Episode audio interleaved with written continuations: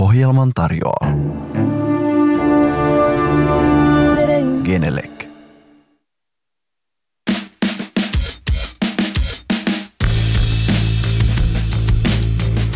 Tervetuloa Musa vai Business ohjelman pariin. Minä olen Maria Veitola. Seksuaalisuuden ja sukupuolen moninaisuus puhututti ohjelmamme edellisessä jaksossa, kun ääneen pääsivät musiikkia tuottavat ja esittävät taiteilijat, jotka kuuluvat seksuaali- tai sukupuolivähemmistöihin.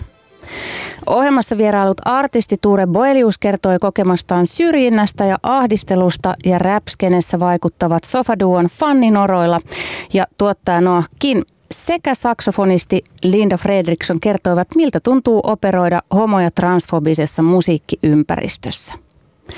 Rakenteisiin ja käytäntöihin tarvitaan muutoksia ja rakenteisiin ja käytäntöihin vaikuttavat vallankahvassa olevat. Siksi meillä on tänään heitä studio täynnä. Tervetuloa Manage Me manageritoimiston toimitusjohtaja, perustaja, manageri Karla Ahonius. Kiitos. Sä oot tehnyt mitä 22 vuoden uran Joo. musiikkialalla toimittajana ja tiedottajana ja managerina. Sun manageroitavia ovat muun muassa Jare Tiehonen, Jenni Vartiainen ja Eerin ja Managemin listoilla on myös muun muassa Tuure Boelius. Kyllä.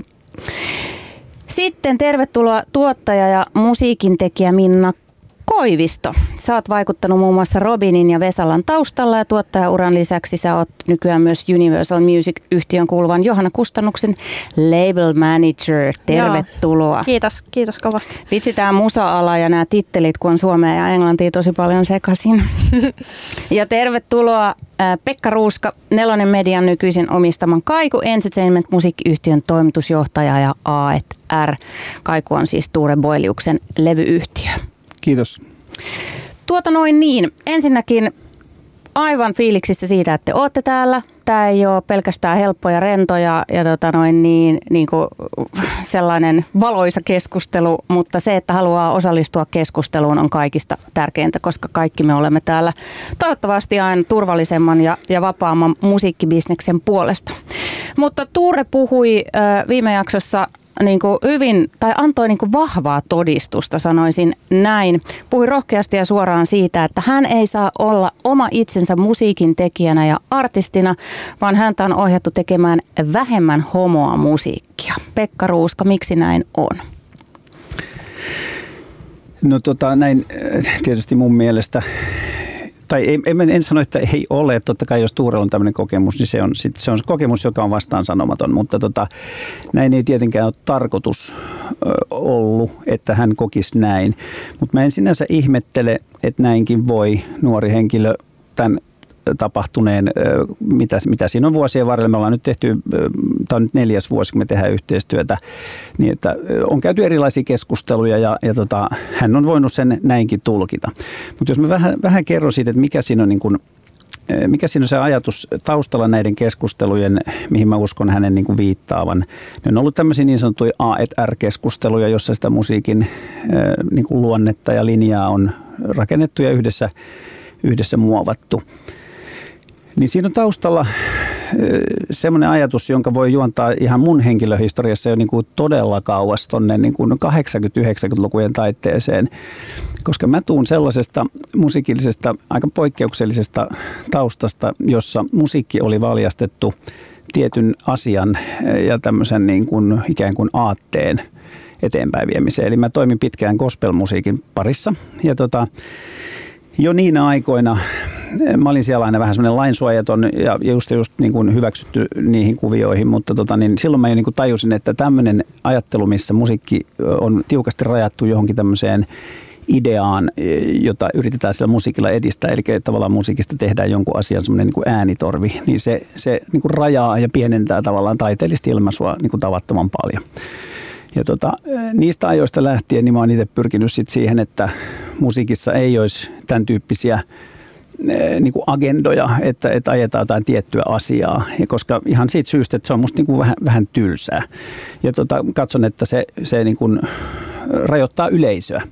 Ja nyt kun me toimitaan tämmöisessä yhtiössä, niin kuin Kaikukin on, joka pyrkii toimimaan samalla lailla kuin Minna, Minnan yhtiö, joka Minnan labeli on, toimii varmaan vähän eri tavalla, mutta Minna edustaa maailman suurinta levyyhtiö Universalia, niin niin tota, nämä tämmöiset major-yhtiöt, niin ne pyrkii siihen, että artisteista tulee mahdollisimman suosittuja noin niin kuin isona agendana.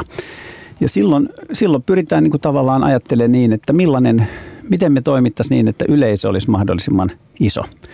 Ja kun Tuure meille kiinnitettiin, mä oikein tarkistin tässä tänään, että tota, tammikuussa 2017, niin helmikuussa 2017 hänet, hänet tota, kruunattiin vuoden homoksi tota, ja, ja tota, käytettiin, tai hän sai tämmöisen tittelin ja oli sitä ennen jo ollut tämä tota, mahtava YouTube-video, jossa hän julistautui homoseksuaaliksi ollen jo silloin aika, aika tota, tunnettu tubettaja niin me toki tiedettiin, mitä me sainataan, ja, ja hän, se oli niin kuin täysin selvä asia, että, että hän, jos kukaan nyt tiedetään, että hän on homoseksuaali. Joten siitä tuli mun mielestä, ajattelu meni näin, että se on semmoinen niin kuin ikään kuin backdroppi ja tausta jo kaikelle, mitä lähdetään tekemään niin sitten sitä itse, ihan siinä itse musassa ei tarvitsisi enää niin, niin hirveästi painottaa, jotta päästäisiin mahdollisimman ison yleisön luokse näin tästä voisi puhua tunnin, niin kuin huomaatte, niin juttu tulee tosi laajat. No meillä on kaksi tuntia aikaa ja siis ihan mahtavaa myös, että se tavallaan avaat tämän koko systeemin näin selkeästi. Me ollaan puhuttu tästä samasta aiheesta muun muassa jaksossa, missä käsiteltiin Black Lives Matter liikkeen, liikkeen mm, vaikutusta suomalaiseen musiikkikenttään. Ja tämä asia, että toisaalta me kipuillaan sen kanssa, että miksi musiikissa – ei oikein nykyään enää oteta kantaa, ei sanota mm. mitään, on vaan ympäripyöreitä rakkauslauluja ja Suomen muotoisia pilviä, jotka ajelehtivat mm. taivaalla. Et, et on kauhean kaipuu siihen, että voi kun joku sanoisi jotain ja olisi poliittinen ja niin kuin kertoisi omista arvoistaan niissä kappaleissaan, mutta sitten se on bisneksen näkökulmasta ristiriidassa sen kanssa, että se rajaa paljon yleisöjä pois, koska yleisö, niin kuin sanoit, täytyy optimoida tehdään mahdollisimman isolle porukalle, mutta onko tässä takana tutkimusta vai onko tämä mutua? No en mä tiedä, en tiedä, onko tutkimusta, se olisi kiinnostava tietää, jos näin on. Enimmäkseen se on mutua. Tämä tämmöinen AETR-toiminta, niin on, se, on, niin kuin, se on todella perustuu ihan mutuun. Ja sitten tietysti niin kuin myös kokemukseen, että ei ehkä sitä voi sanoa tutkimukseksi, mutta sanotaan nyt, että mäkin kun on ollut aika pitkään tässä katsellut tätä toimintaa ensin artistina ja sitten tota, niin kuin levytuottajana, niin, niin tietysti siinä on karttunut hirveän määrä tietoa. Mä voisin ottaa tämmöisen toisen esimerkin niin kuin samantyyppisestä asiasta. Mä, mä tota, kiinnitettiin 2000-luvun alussa, en tarkkaan vuotta muista, tuommoinen ujo peruskoulun opettaja nimeltä Juha Tapio, joka tuli sieltä samasta, samasta tota, taustasta kuin mäkin olin tullut aikanaan oli gospelmusiikkia tehnyt ja sitten tuli sinne ja hakemaan jakelua. Eli jakelu tarkoittaa semmoista, että ei välttämättä niin kuin varsinaisesti julkaista sitä levyä yhtiö, vaan saattaa sen saataville. Silloin puhuttiin CD-ajasta ja sitten mä kiinnitin huomiota siihen levyyn, mitä hän halusi siihen jakeluun ja huomasin, että tähän on aika kiinnostavan kuulosta ja mä sanoin, että olisiko meillä mahdollisuus tehdä laajempaa yhteistyötä, että jos voitaisiinko me ihan niin kuin peräti kiinnittää sut meidän yhtiölle ja tiesin, että hän, tulee, hän oli tämmöinen niin kuin Jeesus-kaveri. Ja tota, no sitten keskustelut johti siihen, että joo, että voidaan tehdä näin. Sitten mä sanoin, että, mutta ymmärrätkö, että jos me, jos me lähdetään nyt hakemaan sitten taas sitä suurta yleisöä, niin silloin sä et voi, sun täytyy niin kuin valita. Että sä et voi tästä, niin kuin, sä et voi olla siellä gospel-kentässä enää. Sun täytyy suorastaan niin kuin, sulkea itsestäsi tavallaan jotain pois, jotta me voidaan mennä äh, kohti laajaa yleisöä, koska esimerkiksi hengellistä musiikkia ei soita oikein mitkään radiot muuta kuin jos on joku pieni hengellinen radio. Ja tässä on vähän niin kuin sama homma, että, että hänen, piti niin kuin, hänen ei pitänyt ei me, en mä, mä olettanut, että hän tekee Jumalansa kanssa jotakin ratkaisuja ja, ja tota, levysopimuksen takia. Mutta niin kuin tämmöinen pieni urastrateginen siirtymä. Ja sekin osoittautuu aika hyväksi siirtymäksi, koska hän pitäytyy, on edelleenkin varmaan ihan samoissa ideologisissa asetuksissa, mitä oli 20 vuotta sitten, mutta tota, ja tekee sydämestään niitä kaikkia lauluja, ei leimallisesti hengellisiä lauluja, mutta on ihan sama kristitty ihminen kuin silloinkin. Ja vähän tätä samaa filosofiaa mä yritin tunnetuin seurauksin sitten Tuurekin kanssa niin soveltaa.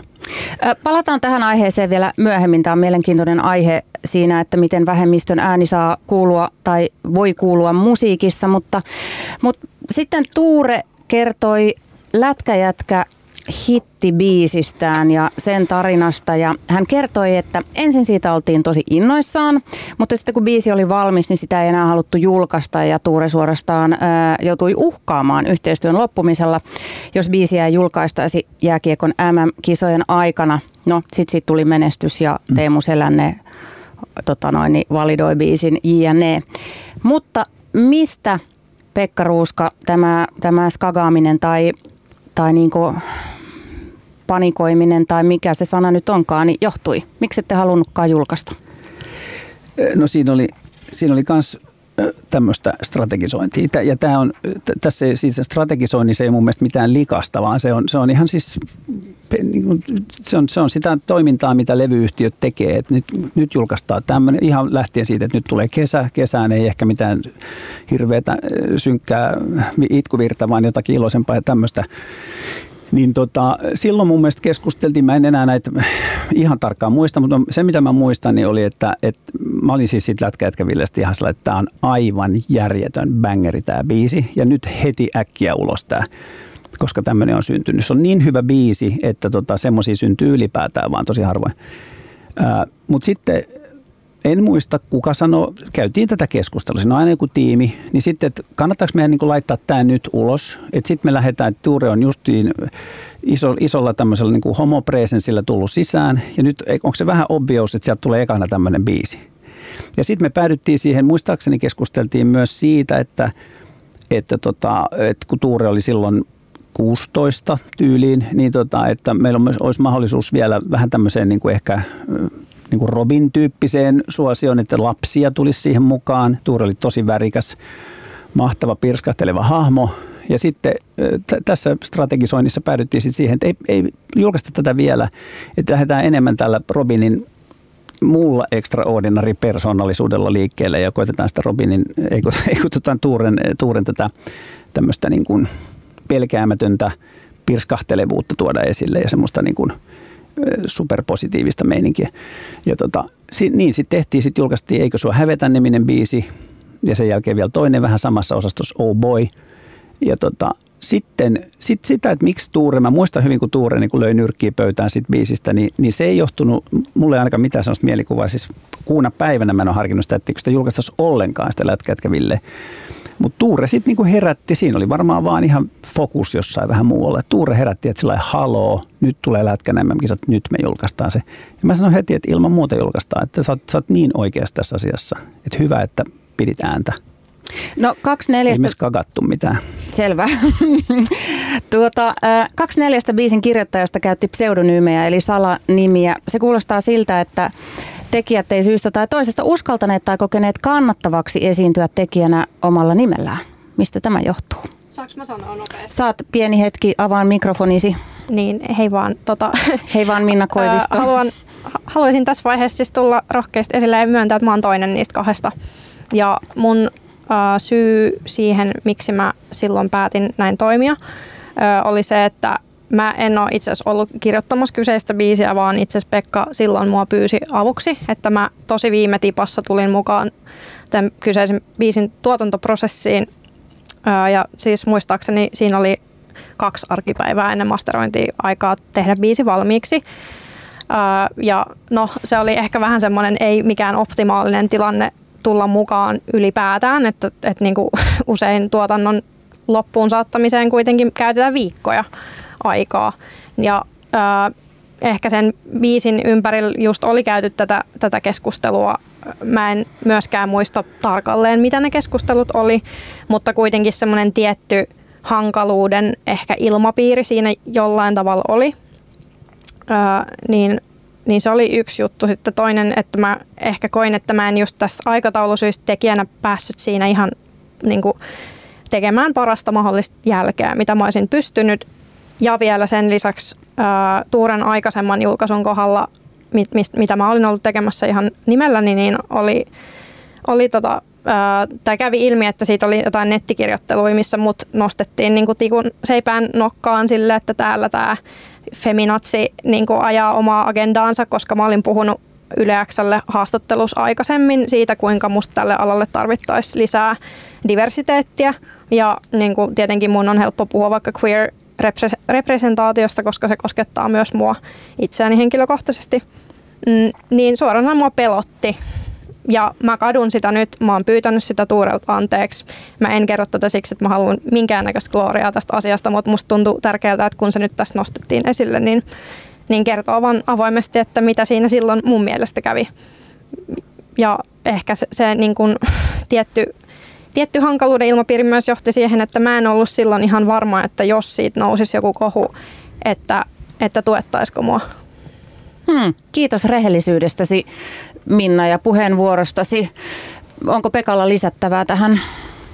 Ei, siis nämä biisintekijäasiathan ei tavallaan kuulu mm. levyyhtiölle mitenkään, että biisintekijät joskus tai tuottajat tai mitä ikinä niin esiintyy pseudonyymeillä eli peitenimillä joskus moninaisista syistä, taiteellisia syitä, on kaikenlaisia syitä. Mm. Että tota, ei, ei me otettu siihen mitään kantaa. Mutta on se aika hurjaa, että, että tota, artistien lisäksi, jotka tietysti ovat siinä valokeilassa, niin myös biisin tekijä joutuu rajunkin arvostelun kohteeksi. Ja tässä on ehkä semmoinen niin aika viiltävä esimerkki siitä, että, että miten niin kuin vähemmistöjen ääni koetaan että se on sitten, että se on sitten jotain, mitä se olikaan feministi natsi-agendaa.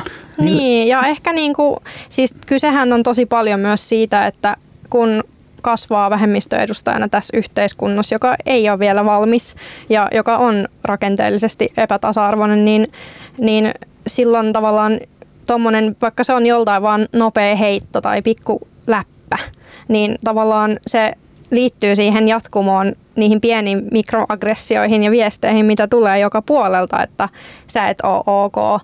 Ja tavallaan silloin siitä ainakin mulla itselläni helposti semmoinen psykologinen reaktio seuraa, että silloin jokainen tollainen kommentti tuntuu niin kuin isommalta kuin se ehkä on niin kuin tarkoituksellista, tai mikä se tarkoitus on ollutkaan alun perin.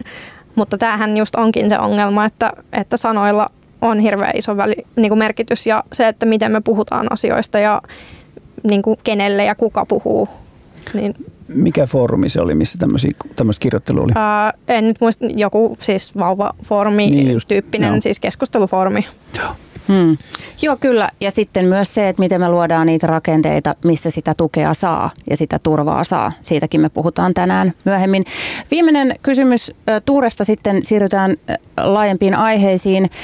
Tuure Boilius kertoi viime jaksossa myös tosi ahdistavasta keissistä, jossa hänet oli alaikäisenä buukattu esiintymään yökerhoon, jonka omistaja ahdisteli häntä seksuaalisesti. Ja Tuure sanoi, että hän kertoi asiasta silloin vanhemmilleen, keikkamyyjälle ja levyyhtiölle ja, ja tota, kaikille ihmisille, kenelle saattoi kertoa. Ja sitten hän sanoi näin sanatarkasti, olisinko valinnut toisin, jos silloin olisi ollut enemmän sellaisia ihmisiä ympärillä, jotka olisivat olleet silleen, että kyllä ehdottomasti kannattaa tehdä tästä juttu. Päädyin olemaan tekemättä juttua sen takia, mitä mulle ylhäältä päin syötettiin. Oli tarpeeksi monta sellaista, jotka sanoivat, että nyt ei kannata, että sä et halua olla se homoseksuaali, joka joutuu tällaisen kohun keskelle. Ja tämä siis, kun Tuure oli alaikäinen. Niin Pekka Ruuska, miten te levyyhtiössä tähän keissiin tuolla reagoit, reagoitte, muistatko? En muista muuta, muuta kuin, että tästä keskusteltiin. En, en muista, tota, mä yritin itse asiassa Tuurelta tarkistaa että vielä semmoisen tarkan tapahtumakuvauksen, että mitä siellä yökerhossa tapahtui. Ei, ei se nyt sinänsä niin kauhean oleellista siinä, mutta on sielläkin joku rooli. Mä muistan, että me keskusteltiin, mä oon käynyt Tuurin kanssa monen monituisia keskusteluja tämmöisistä tilanteessa, jossa ei puhuttu suinkaan musiikista, vaan biiseistä, vaan, vaan tota noin, niin elämästä ja, ja olemisesta tässä kovassa bisneksessä nuorena, nuorena kundina. Ja tota, ää, mä olen varmasti ollut suurin piirtein tuota mieltä, en tunnista tuommoista sanatarkkaa sitaattia tota, homoseksuaalikorostuksineen, mutta tota, sen mä, mä oon saattanut olla sitä mieltä, että se, mikä mä muistan, nämä nyt on tällaisia, vannon käsi sydämelle, että kerron kaiken, minkä muistan, enkä väritä, väritä tarkoitushakuisesti sitä muistikuvaa. Tota, niin, ää, mä sanoin, mä, mä, mähän oli tota, ensinnäkin siis täytyy sanoa, että kun me ollaan levyyhtiö, niin meillä ei ole tämmöistä niin kuin, miten mä sanoisin, reagointivaadetta samalla tavalla kuin esimerkiksi jos, olisi ollut ohjelma, jos mä olisin ollut ohjelmatoimiston edustaja, koska mä en ole sitä keikkaa järjestänyt ja näin. Niin tota, mä sanoin näin, että toi on tosi jotain tämmöistä, että tota, tosi ikävä tilanne, sä oot joutunut ehdottomasti niin tämmöisen väärinkäytöksen kohteeksi, mutta sitten todellakin, että nostaa tämmöisestä niin semmoinen keissi, niin sitä sun kannattaa nyt niin tarkkaan harkita, koska käytännössä se tarkoittaa viran, ainoa tie, miten sitä voidaan niin kuin e, virallisesti edistää, on viranomaisesti ja, ja rikosilmoitus ja sana vastaan sanaa, mitä siellä on tapahtunut, onko todistajia ja kaikki tämä. Sitten sit, niin tulee todella iso, pahimmillaan iso, iso juttu, isot otsikot ja kaikki, että onko se sitten onko se se, mitä, että, että ainakin että kun, kun harkintaa tehdään, niin tämä pitää niin kuin tiedostaa. Mutta tämähän on kaikkien tämmöisten niin kuin seksuaalisten häirintöjen niin kuin se suuri dilemma, että niin kuin niitä jää sen takia niin paljon prosessoimatta, että se on monesti noloa tai asianomainen ei halua siihen myllyyn, minkä siitä sitten tulee. Mutta sitten niin kuin muutenkin jo julkisuudessa paljon oleva. Tai meidän yhteiskunta ja asennepiiri, ilmapiiri on vain sellainen, että, että loppujen lopuksi uhri on se, joka joutuu ehkä sen niin kuin pahimman kärsimyksen Kyllä. kokemaan, Just joka näin. sitten taas liittyy ehkä usein, koska seksuaali, seksuaalinen tota, ahdistelu koskee usein naisia tai uhreina on naiset ja vähemmistöjen edustajat, niin, niin sit siihen liittyy tietysti naisviha ja, ja vähemmistöviha ja jne. Me kaikki tiedetään tämä, mutta se ei ole tietenkään niinku, se ei ole helppo tilanne, mutta silti niin, mutta että siis mm. me, mehän voitaisiin tässä käydä avointa keskustelua. Että Ehdottomasti. Mitä Karlan pit- mikki auki. Mitä olisi pitänyt, mitä olisi pitänyt tehdä? Että Karla Ahonius, mitä olisi pitänyt tehdä? No mä olisin kanssa käynyt sit tosi niin kuin avoimen keskustelun ja sitten mulla on aina artistin se... Kanssa. Artistin kanssa. joo. Ja sitten tietysti managerina, joka on lähtökohtaisesti aina lähimpänä siinä ja kuuluu kaikkiin tiimeihin, niin tietysti mä olisin varmistanut nimenomaan sen, että keikkamyyjä ottaa sen yhteyden ja hoitaa sen, käy sen keskustelun sen niin kuin keikkaostajan kanssa, että mitä siellä on tapahtunut. Mutta ehdottomasti siinä vaiheessa, jos artisti on sitä mieltä, että hän haluaa viedä sen eteenpäin, niin sitä pitää kaikin tavoin tukea.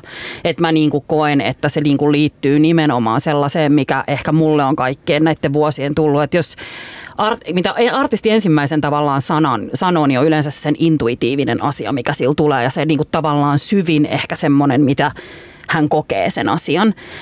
Totta kai siis tällainen keskustelu just siitä, että miten suuri julkisuusasia siitä tulee ja tällainen oltais, olisin totta kai kertonut sen sen takia, että ymmärtää sen, mihin lähtee, mutta sitten mä koen sen nimenomaan niin, että jos edelleen tämän jälkeen se ei missään nimessä saa olla se sävy ylipäätään missään keskusteluissa taiteilijoiden kanssa mun mielestä sellainen, että se on niin kuin, että mä annan sulle vähän silleen vastauksen ja ohjaan sua ehkä vähän sille tänne johonkin suuntaan, vaan se nimenomaan se, mutta se kaikki perustuu nimenomaan mun mielestä sen täydelliseen avoimuuteen ja luottamuksen piiriin, mikä pitää olla tiimeissä. Ja sitten niin kuin mä uskon, että tässä nyt tämmöisen niin kuin sanotaan viimeistä niin kuin tavallaan 10-5 vuoden aikana, niin tämä on muuttunut mun mielestä tosi paljon tällä alalla. Ja mä oon niin onnellinen siitä, että tällaisia keskusteluja nimenomaan käydään rehellisessä avoimessa ilmapiirissä, koska nimenomaan se reaktio siinä, että mitä Pekkakin selitti siitä, että mistä hän tulee ja mikä niin kuin tavallaan ylipäätään on ollut se ajatusprosessi, niin sitä, että, että ehkä niin kuin, mutta mä aina itse nojaan siihen, että mitä se artisti, niin kuin tavallaan, että mä aina varmistan sen vielä keskusteluiden päätteeksi, että miten sinä haluat tehdä. Ja se kysymys on aina ensimmäisen se, että miten sä haluat sen tehdä. Mm. Saanko mä sanoa tuohon? Tuota, Juuri näin, mm. mutta sitten tota, sit kun se, keneltä kysyt, miten sinä haluat tehdä, vastassa on niin kuin semmoinen arvaamaton julkisuus, semmoinen niin kuin korskuva julkisuusmylly ja sitten vastaamassa on esimerkiksi 7-18-vuotias nuori. Mm. Niin miten hänellä on niin kuin edellytyksiä arvioida näitä eri, eri vaihtoehtoja? Et siinä on niin kuin väkisinkin tulee sellainen tilanne, että kun sä sanot, että pitää varoa niin kuin ohjaamasta, niin mm. niin kyllä vähän tulee semmoinen, niin kuin, että et, mm. et ehkä olisi järkevää mm. tehdä noin. Ja, ja, ja mä koen jopa, että on vähän niin kuin vastuutonta, jos sanoo, että En mä, en mä tiedä, te, sä päätät itse. Ei, mutta mä tarkoitankin sitä, että se keskustelu pitää ehdottomasti käydä, mutta että se tavallaan se lataus, mikä keskustelussa mun mielestä on niinku tavallaan se, mikä, niin. mitä pitää varoa nykyään. Tai tavallaan ei varoa, vaan pitää se poissa niistä keskusteluista. Jep. Se, miten, hmm. millä tyylillä asioita sanotaan, millä painotuksilla. Ne on, on niin kuin mitä just Minna sanoi siitä, että tosi pienet, hieno, pienet, tieksä, semmoiset sanajutut, mitä vaan heitetään läppänä tai tieksä, ei ole tarkoitettu. Niin tuommoisissa asioissa pitää nykyään kyllä oikeasti pystyä olemaan tällä alalla hereillä. Niin, mä oon ihan samaa mieltä ja mun niinku, ehkä vielä kysymys niinku tuohon Tuuren keissiin liittyen, että et, tarjosko Tuurelle kukaan mitään henkistä tukea sille, mm. että toihan on tosi traumaattinen kokemus ja vaikka miehiin kohdistuva seksuaalinen väkivalta on ihan äärettömän iso tabu meidän mm. yhteiskunnassa, niin mä olisin niin kuin, tai mä ajattelen, että hänet olisi pitänyt varmaan pystyä kohtaa paremmin vielä siinä tilanteessa, että, että miltä hänestä tuntuu ennen, ennen edes sitä keskustelua, että, että no julkaistaanko tiedote, vaan mm. että et mm. miten sul menee. Mm. Et ne, nehän on niin ne, mistä sitten taas toi, mistä Karla puhui, niin siitä, si, siitä lähtee sitten se keskustelu, mm. että et no miten me edetään tässä. Mutta mm. et, et, et toikin on tosi iso kokemus noin nuorelle ihmiselle, mm. niin, niin hänet olisi musta pitänyt kohdata siinä sen kokemuksen kanssa vähän paremmin. Tai siltä kuulostaa, en, en ollut no, paikalla. No, tota, niin mä menen nyt kuin, että kuin, kuin, kato, siis että kyllä mä oon, mä oon Tuuren kanssa käynyt mä en halua tässä mitään omaa häntä ruveta nostaa, mutta mä oon käynyt niin kuin mielettömän määrän, mieletöntä määrää, mutta siis aika, aikamoisen määrän keskusteluja hyvin erilaisissa, hyvin ahdistavissa tilanteissa. Ja tota, mä oon niin kuin, mä oon saanut tekstiviestejä kolmelta aamuyöllä ja sitten on palattu ensi, seuraavalla viikolla aiheeseen. Ihan vaan, että miltä, juurikin, että miltä nyt tuntuu ja, ja hän, hän on ollut, no tätä, nyt mennään taas sitten Tuuren yksityisyyden puolelle, että mä en voi Kyllä. tässä ruveta avaa mm. sitä sen enempää, mutta että sanotaan, että olen, olen tehnyt parhaani, yrittänyt olla tukena silloin, kun suinkin on tajunnut tajunnut, että nyt olisi se hetki. Mutta se on totta, että, että tota, MeToon myötä mitä siitä on kaksi-kolme vuotta. Maailma on sen verran muuttunut paremmaksi, että on ehkä helpompi puhua näistä asioista ja nyt täytyy vaan sitten harjoitella vielä sitä, että, että miten sitä vastuuta niin kuin kannetaan ja jaetaan mm. yhdessä ja, mm. ja autetaan nimenomaan niitä, niitä uhreja. Ja tuolla on ehkä, mun on pakko ehkä tähän sanoa vielä semmoinen, että tuolla on niin kuin just mediasta kun puhutaan, niin tuollahan on hirveän paljon semmoinen, että artistit lähtökohtaisesti haluaa juurikin olla omia autenttisia itseään.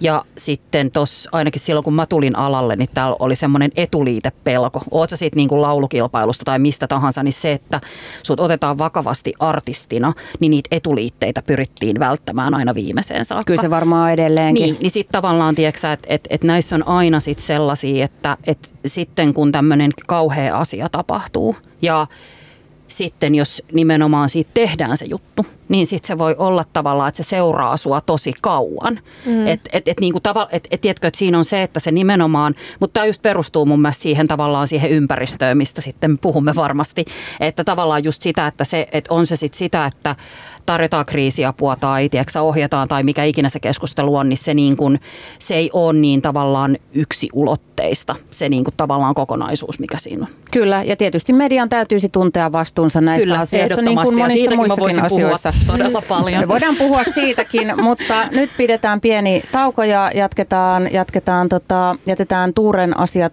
rauhaan ja, ja tota, jatketaan Tuureakin suuremmista yhteisistä asioista. Ohjelman tarjoaa. Genelec. Kyllä, ja tämä ohjelma on nimeltään Musa vai Business. Minä olen Maria Veitola ja tänään puhutaan seksuaali- ja sukupuolivähemmistöjen oloista ja asemasta musiikkialalla. Tämä on jatko-osa öö, osaan yksi. Ja vieraana Karla Aanius, Pekka Ruuska ja Minna Koivisto. Meidän kaikki äh, viime jakson vieraat, Tuuren lisäksi Sofan Fanni, tuottaja Noah Kin, saksofonisti Linda Fredriksson ja artisti Crystal Snow sanoivat, että seksuaalivähemmistöön kuuluminen tuntuu olevan aina jonkinlainen ongelma ja haaste musiikkialalla. Niin tuota, voidaanko puhua tästä nyt ihan silleen suoraan, että miksi se on näin? Juontaja katsoo minua. No sä oot siinä suoraan mun edessä, mutta ihan kuka vaan saa aloittaa ja muut voi sitten täydentää. Ja Mun on- edelleen tämä musiikkiala ei ole tietysti irtonainen yksikkö yhteiskunnasta, Nimenomaan. vaan tämähän liittyy asiaan, mistä Minnakin puhui jo tuossa aikaisemmin. Haluatko Minna aloittaa?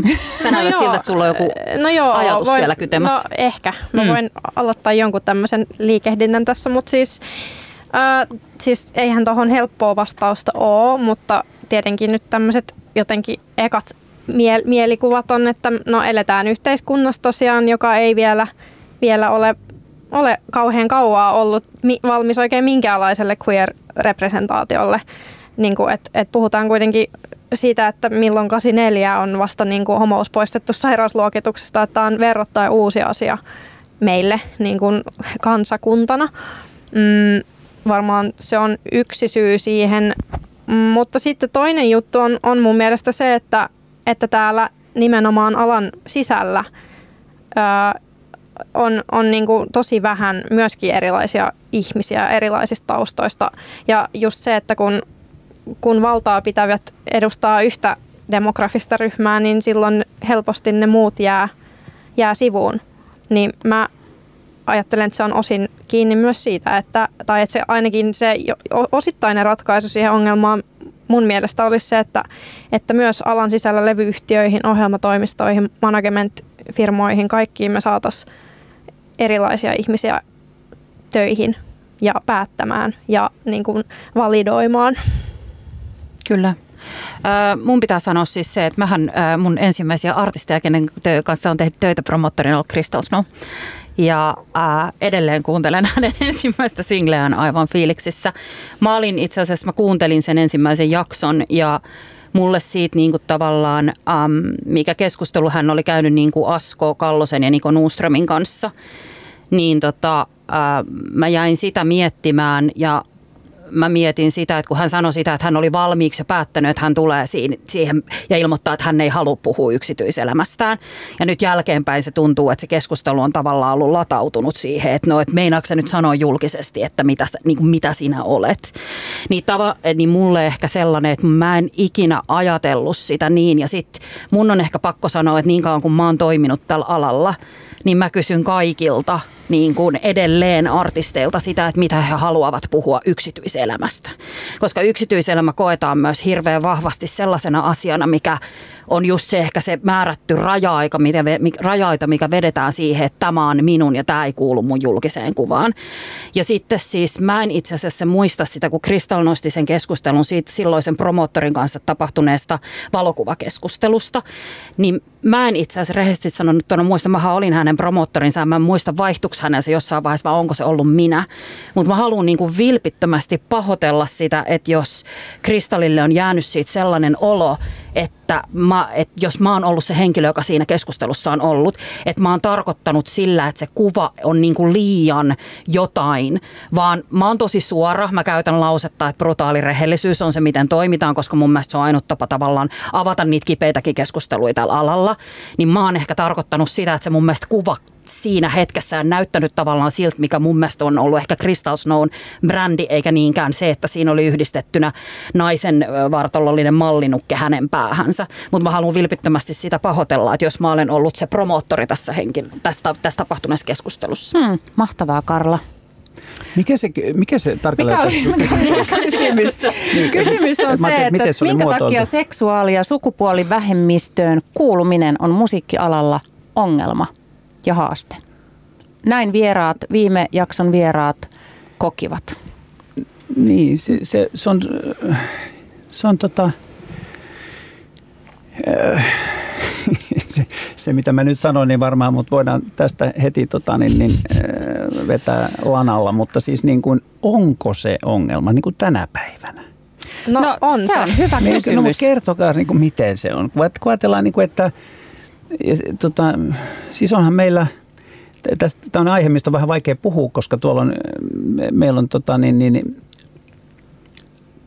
niin, tästä, tästä on todella vaikea puhua loukkaamatta ketään ihmisiä, koska tota, noin, on, siis niin, oikeastaan voisi puhua siitä, että tota, noin, niin onko meillä semmoinen niin kuin pakko, että pitää julistautua pitää niin kuin jotenkin niin kuin artikuloida oma seksuaalisuutensa, jotta voit olla pop-tähti. Mä oikeastaan kysyisin, kysyisin tämmöisen kysymyksen tältä kollegiolta, juontajakin saa osallistua, jos, jos haluaa, niin, tota noin, niin että et siis voiko, voiko olla joku semmoinen ongelma, että, että niin kuin sellainen dikotomisoidaan, sellainen kaksinapaistetaan tämä seksuaalisuus, että niin kuin valta, valta väestö tutkitusti on niin kuin heteroseksuaaleja ja sitten on, sitten on tota tietty määrä homoseksuaaleja, mutta niin kuin Nicholas Evans, hevoskuiskaaja romaanin kirjoittaja, sanoi, että, että Jumala loi 69 sukupuolta ja pani ne kahteen kehoon. Niin tota, onks, voiko olla semmoinen mahdollista, että jotkut ihmiset on esimerkiksi seksuaalisuudeltaan siinä määrin biseksuaalisia, että ne ei halua esimerkiksi julistautua yksilitteisesti homoseksuaaliksi. Ja, ja, tota, ja sitten taas, niin kun, ja haluaa sen takia pysyä semmoisella niin kun, vähän niin kuin epämääräisellä heteroseksuaalivyöhykkeellä. No mä ajattelen yleisesti, että esikuvien arvo on niin kuin mieletön. Hmm. Ja varsinkin nuoret ihmiset, mutta myös kaikenikäiset ihmiset, jotka kuluttavat vaikka pop-musiikkia ja populaarikulttuuria, niin, niin se, että jos itse kamppailee jonkun vähemmistöidentiteetin kanssa, niin, niin sehän voi tuoda siis valtavasti lisää niin kuin rohkeutta ja itsetuntoa mm. siihen omaan itseen, kun sä näet, että joku upea tyyppi, ketä sä ihailet, ehkä se menestyy tuolla ja toteuttaa sen unelmia ja niin kuin ihmiset rakastaa sitä ja hyväksyy sen ja se puhuu suoraan siitä, siitä vähemmistöidentiteetistään niin kuin häpeilemättä ja avoimesti ja näin, että tälleen vaan on ja piste. Niin. Ja mun on pakko sanoa tuohon, että että eihän kyse ole siitä, että tässä nyt homoutta hierotaan ihmisten naamaan, että kyllähän heteroartistit ihan yhtä lailla tuo esille heidän seksuaalisuuttaan laulamalla rakkauslauluja, jotka on hetero olettamasta niin kuin lähtöisin. Et eihän tässä niin kuin, ole kyse mistään muusta. Että, että kyllä mun mielestä meidän kulttuurin pitäisi mahtua muunkinlaisia tarinoita kuin heteronormatiivisia tarinoita. Käsitikö että mä jotenkin vastustan tätä ajatusta? no en mä, en mä sitä väittänyt, mutta, mutta kun sä, sä esitit sen noin, että, että pitääkö artistien niin kun, tuoda se oma seksuaalisuutensa jotenkin esille, niin mä halusin vaan e, niin kun pointtaa sen, että kyllähän se heteroseksuaalisuus tulee niistä tarinoista niin, esille. tulee, ja, ja musta on, musta on niin tosi hyvä, että sitten ne, jotka haluaa, niin kuin Tuure esimerkiksi, e, niin, ja sitten, sitten tota, niin, niin, joskus käydään tästä, tästä kaapista tulokeskustelua. Mä oikein tutkin, että tuliko Jari Sillanpää – kaapista ja sen takia voidaan nimeltä mainita, että tuli, tulihan hän 2006. Ja sitten mä, kun mä seurasin tätä asiaa, niin, tota, niin sieltä tuli, pompsahti mun päähän, musta tämä oli tosi mielenkiintoinen juttu, että tota, niin, niin, Jari Sillanpää oli siinä yhteydessä kertonut, että hän, on, hän tuli jo toista kertaa kaapista siinä kohtaa. Että hän tuli ensimmäisen kerran kaapista 2015 heti voitettuaan tango kuninkuuden ja tota, oli sanonut sen Hesarin toimittajalle, mutta Hesarin toimittaja oli, tämä niin kuin Jarin kertoman mukaan, niin mm. sanonut, että ei, ei tästä kannata niin kuin tehdä mitään juttua. Mm, ja sitten hän otti yhteyttä silloin Hyppönen Kyllä. ja Enbuske Experience Talk Showhun, jossa hän otti heihin yhteyttä ja kertoi heille, että minä haluan nyt tulla niin kuin, ja puhumaan sanoa. tästä näin Joo, ja kyllä. sanoa suoraan mm. lähetykseen, ettei kukaan pääse hiljentämään tai sanomaan. Niin, että, tässä 2006? Varmaan Joo, sitten, jo. en mä muista Joo, tarkkaan. Joo. Mitä Karla sä oot tästä mieltä tästä aiheesta? Ähm, mulla on mul, pakko sanoa siis näin, että mulla henkilökohtaisesti ei ole kokemusta sellaisesta, että olisi yritetty hiljentää sen takia, että kuuluu esimerkiksi vähemmistöön. Mm. Öm, onko yritetty hiljentää monissa muissa tilanteissa ylipäätään artisteja, niin lukuisia kertoja. Ää, niistäkin riittää niin kuin tavallaan tarinoita, mutta että siis mulla ehkä semmoinen, että mä en, ko- mä en ole ikinä kokenut sitä sellaista, että se olisi nimenomaan niin kuin vähemmistöedustajana, että älä vahingossakaan sit sano tätä ääneen. Mutta että mä niin itse aina lähden siitä, että sen pitää olla nimenomaan, että ei voi artisti olla kukaan muu kuin kuka hän on. Ja sitten mutta mä luulen myös, että ainakin hirveän usein siihen saattaa nimenomaan tämmöiseen julkitulemiseen esimerkiksi saattaa liittyä se, että se ei liity pelkästään kyseiseen henkilöön, vaan se saattaa liittyä esimerkiksi lähipiiriin, joka siihen liittyy. Ja silloinhan kun esimerkiksi tunnettu julkisuuden henkilö tulee niin kuin äh, tavallaan sanoo, että hei, että olen vaikka homoseksuaali, niin niin silloinhan tavallaan esimerkiksi valitettavasti täällä ruvetaan sit aika paljon sitä jahtaamaan. Et nyt tässä viime päivinä esimerkiksi eräs henkilö tuli yhdessä podcastissa ulos ja kertoi hyvin tällaisen tarinan, että, että hän ei ollut mitenkään valmis vielä käymään sitä keskustelua esimerkiksi perheensä kanssa, mutta hänet pakotettiin siihen, koska hänet salakuvattiin. Niin tavallaan että tämäkin on mun mielestä semmoinen keskustelu, mikä on myös yhtä tärkeä siinä, kuin että on se tasa-arvo niin kuin kaikille. Kaikilla on se turvallinen ympäristö olla just sitä, ketä on. Mutta myös ymmärtää se, että kaikki ei välttämättä just halua tulla sanomaan mitään tai olla julkisesti jotain, mitä on niin kuin tavallaan esimerkiksi seksuaaliselta identiteetiltään sen takia, koska ne haluaa suojella mahdollisesti läheisiä. Just näin. Mm. Tuota maailmalla meillä on lukuisia esimerkkejä vuosikymmenten ajalta megastaroista, jotka on, jotka on avoimesti seksuaali- tai sukupuolivähemmistöön kuuluvia, niin miksi Suomessa ei ole? No meillä Jari Sillanpää esim. Alma. Niin on, niin, mutta Jari... Alman markkina-alue on kuitenkin maailma. Liittyykö se siihen, en tiedä. Mut, ja Jari ei ehkä ollut kuitenkaan alusta lähtien, vai oliko sittenkin? Mutta... No, niin, no siis, mutta mun mielestä tavallaan siinä on ehkä just se, että, että Jaristakin silloin, kun Jari on tullut julkisuuteen, siis just nimenomaan siis mitä, 90? 95, oliko se? Ei. Mitä se on voittanut? 95? 95, joo. 95 se voitti niin, siis. Niin, 95 se mun mielestä voitti. 95 et, niin. oli se vuosiluku, mitä munkin piti sanoa. Niin, niin, siis, niin, niin sitten tota, äh, niin se on siis tavallaan, että mä jotenkin, jos tässä ajatellaan myös sitä kautta, että mä haluaisin ajatella, että, että hänen niin kuin vuonna 1995, jos hän on sanonut, tai sanonut Helsingin Sanomien toimittajille, toimittajalle tällaisen, että hei, että mä oon sitten niin homoseksuaali, ja sitten se toimittaja ollut silleen, me halutaan ehkä myydä näitä lehtiä. Niin, tava, et, niin sit siinä on kestänyt kuitenkin niin kuin nimenomaan, mikä on aivan upeeta, sit, koska siis Jarihan on silleen, hän on ikonia, legendaa ja niin kuin, tiedätkö, että, että, niin kuin, että mun mielestä se oli aivan upeaa. Mä muistan sen, kun hän, hän, hän tuli suorassa lähet ja siis mä olin aivan silleen, että aivan mahtavaa, että tämä tapahtuu. Mm, kyllä. Ja siis, mutta et mä ehkä just ajattelen sen sitä kautta, että tai siis tämä on mun henkilökohtainen kokemus on se, että, että ehkä mä oon naivi ja ehkä vaan mä en ole ollut joidenkin suljettujen ovien takana näkemässä verhon taakse, että siellä on käyty jotain keskustelua, että älä vahingossakaan sano, tai tiedätkö että, että, että älä ole oma itsesi. Mun mielestä on järkyttävää, että niin on koettu, koska mun mielestä se nimenomaan silloin pyörii sen nimenomaan ytimen ympärillä, eli siihen, että sä voit luottaa siihen tiimiin, kuka sun ympärillä on. Ja se on mun mielestä kaikista tärkein keskustelu, mikä tässä on. Niin, ja mun mielestä, niin tosiaan kun mä puhuin äsken vissiin 2015, tarkoitin koko ajan 95. Siis tota, niin, niin, mun mielestä Jari Sillanpää on musta loistava esimerkki siitä, että ei, ei se niin kuin haitannut oli, sehän oli vähän niin kuin julkinen salaisuus jo sitä ennen kuin hän, hän tota, sitten itse, itse tuli ulos sen asian kanssa.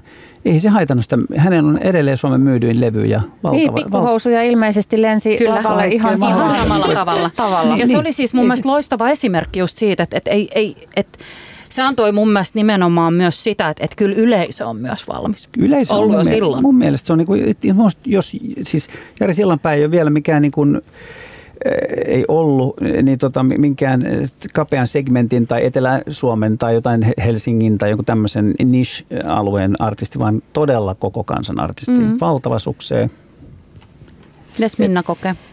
Öö, ja, niin, siis mä uskon myös, että yleisö on ihan valmis. Mä luulen, että se syy, miksi avoimesti kaapista tulleita artisteja ei meillä ole, niin johtuu var- no siis siitä, mistä, mistä itsekin tuossa puhuin, että, mm. että, ne, että kun, kun sä kasvat tässä maailmassa mm.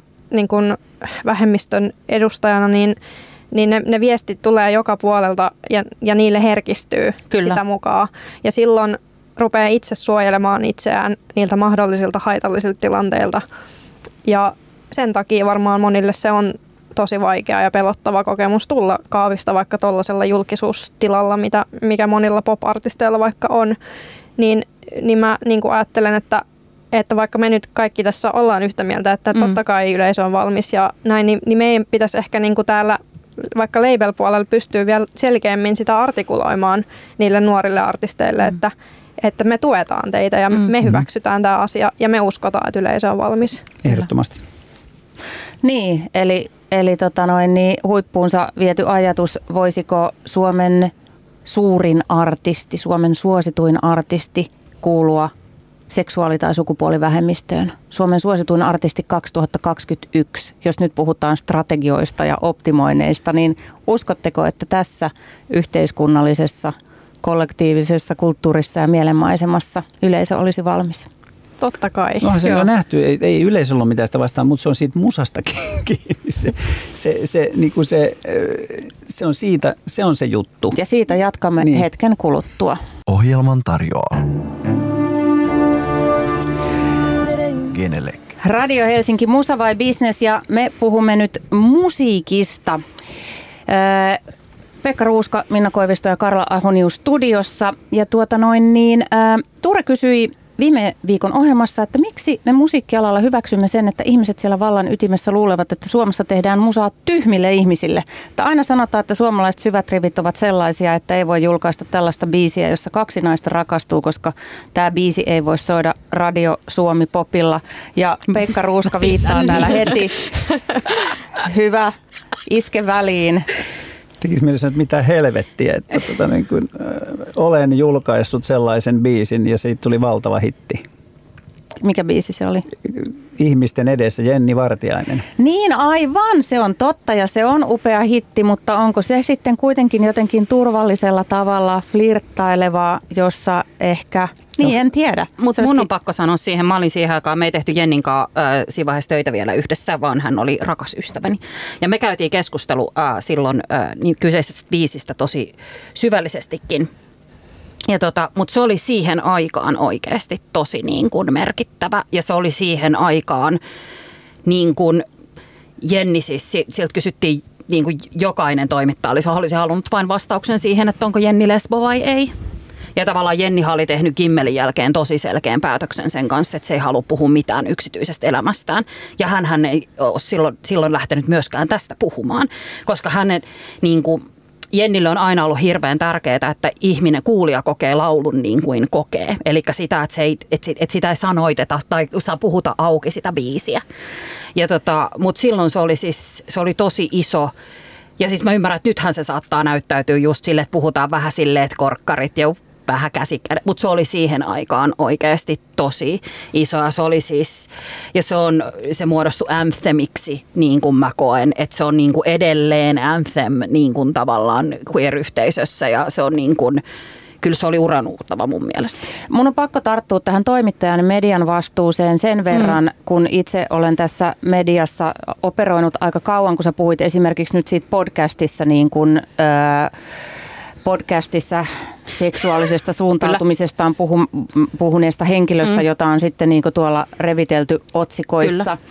Niin se oman kokemukseni mukaan se, että joku niin sanotusti tulee kaapista tai kertoo olevansa jotain muuta kuin, kuin ö, sissukupuolinen tai, tai hetero, niin se on oikeasti niin kuin klikkiotsikko. Se on Kyllä. sellainen niin kuin uutinen, jota jahdataan. Kyllä. Se on sellainen, ö, minkä eteen ollaan valmiita tekemään moraalittomia asioita. Ja se on sellainen, koska se tuo niin paljon katsojia, lukijoita, kuuntelijoita, että joku kertoo tämmöisen näin ison asian, niin myös vaikka itseäni on painostettu, on sanottu, että hoida tämä homma. Mm. Että sun täytyy tehdä se, koska se julkaisijataho tai joku taustavoima, mikä siellä on, sanoo, että se nyt vaan on niin. Hoida, koska se on niin iso uutinen. Mm. Ja tämähän tekee tästä, niin kuin sä oot nyt Karla parin kertaan mm. viitannut, niin kuin todella ongelmallista ja myös moraalitonta, koska tottahan Kyllä. toki kaikkien pitäisi saada, jos halutaan käyttää nyt sitä kaapista, pö, ho- homeista ja pölystä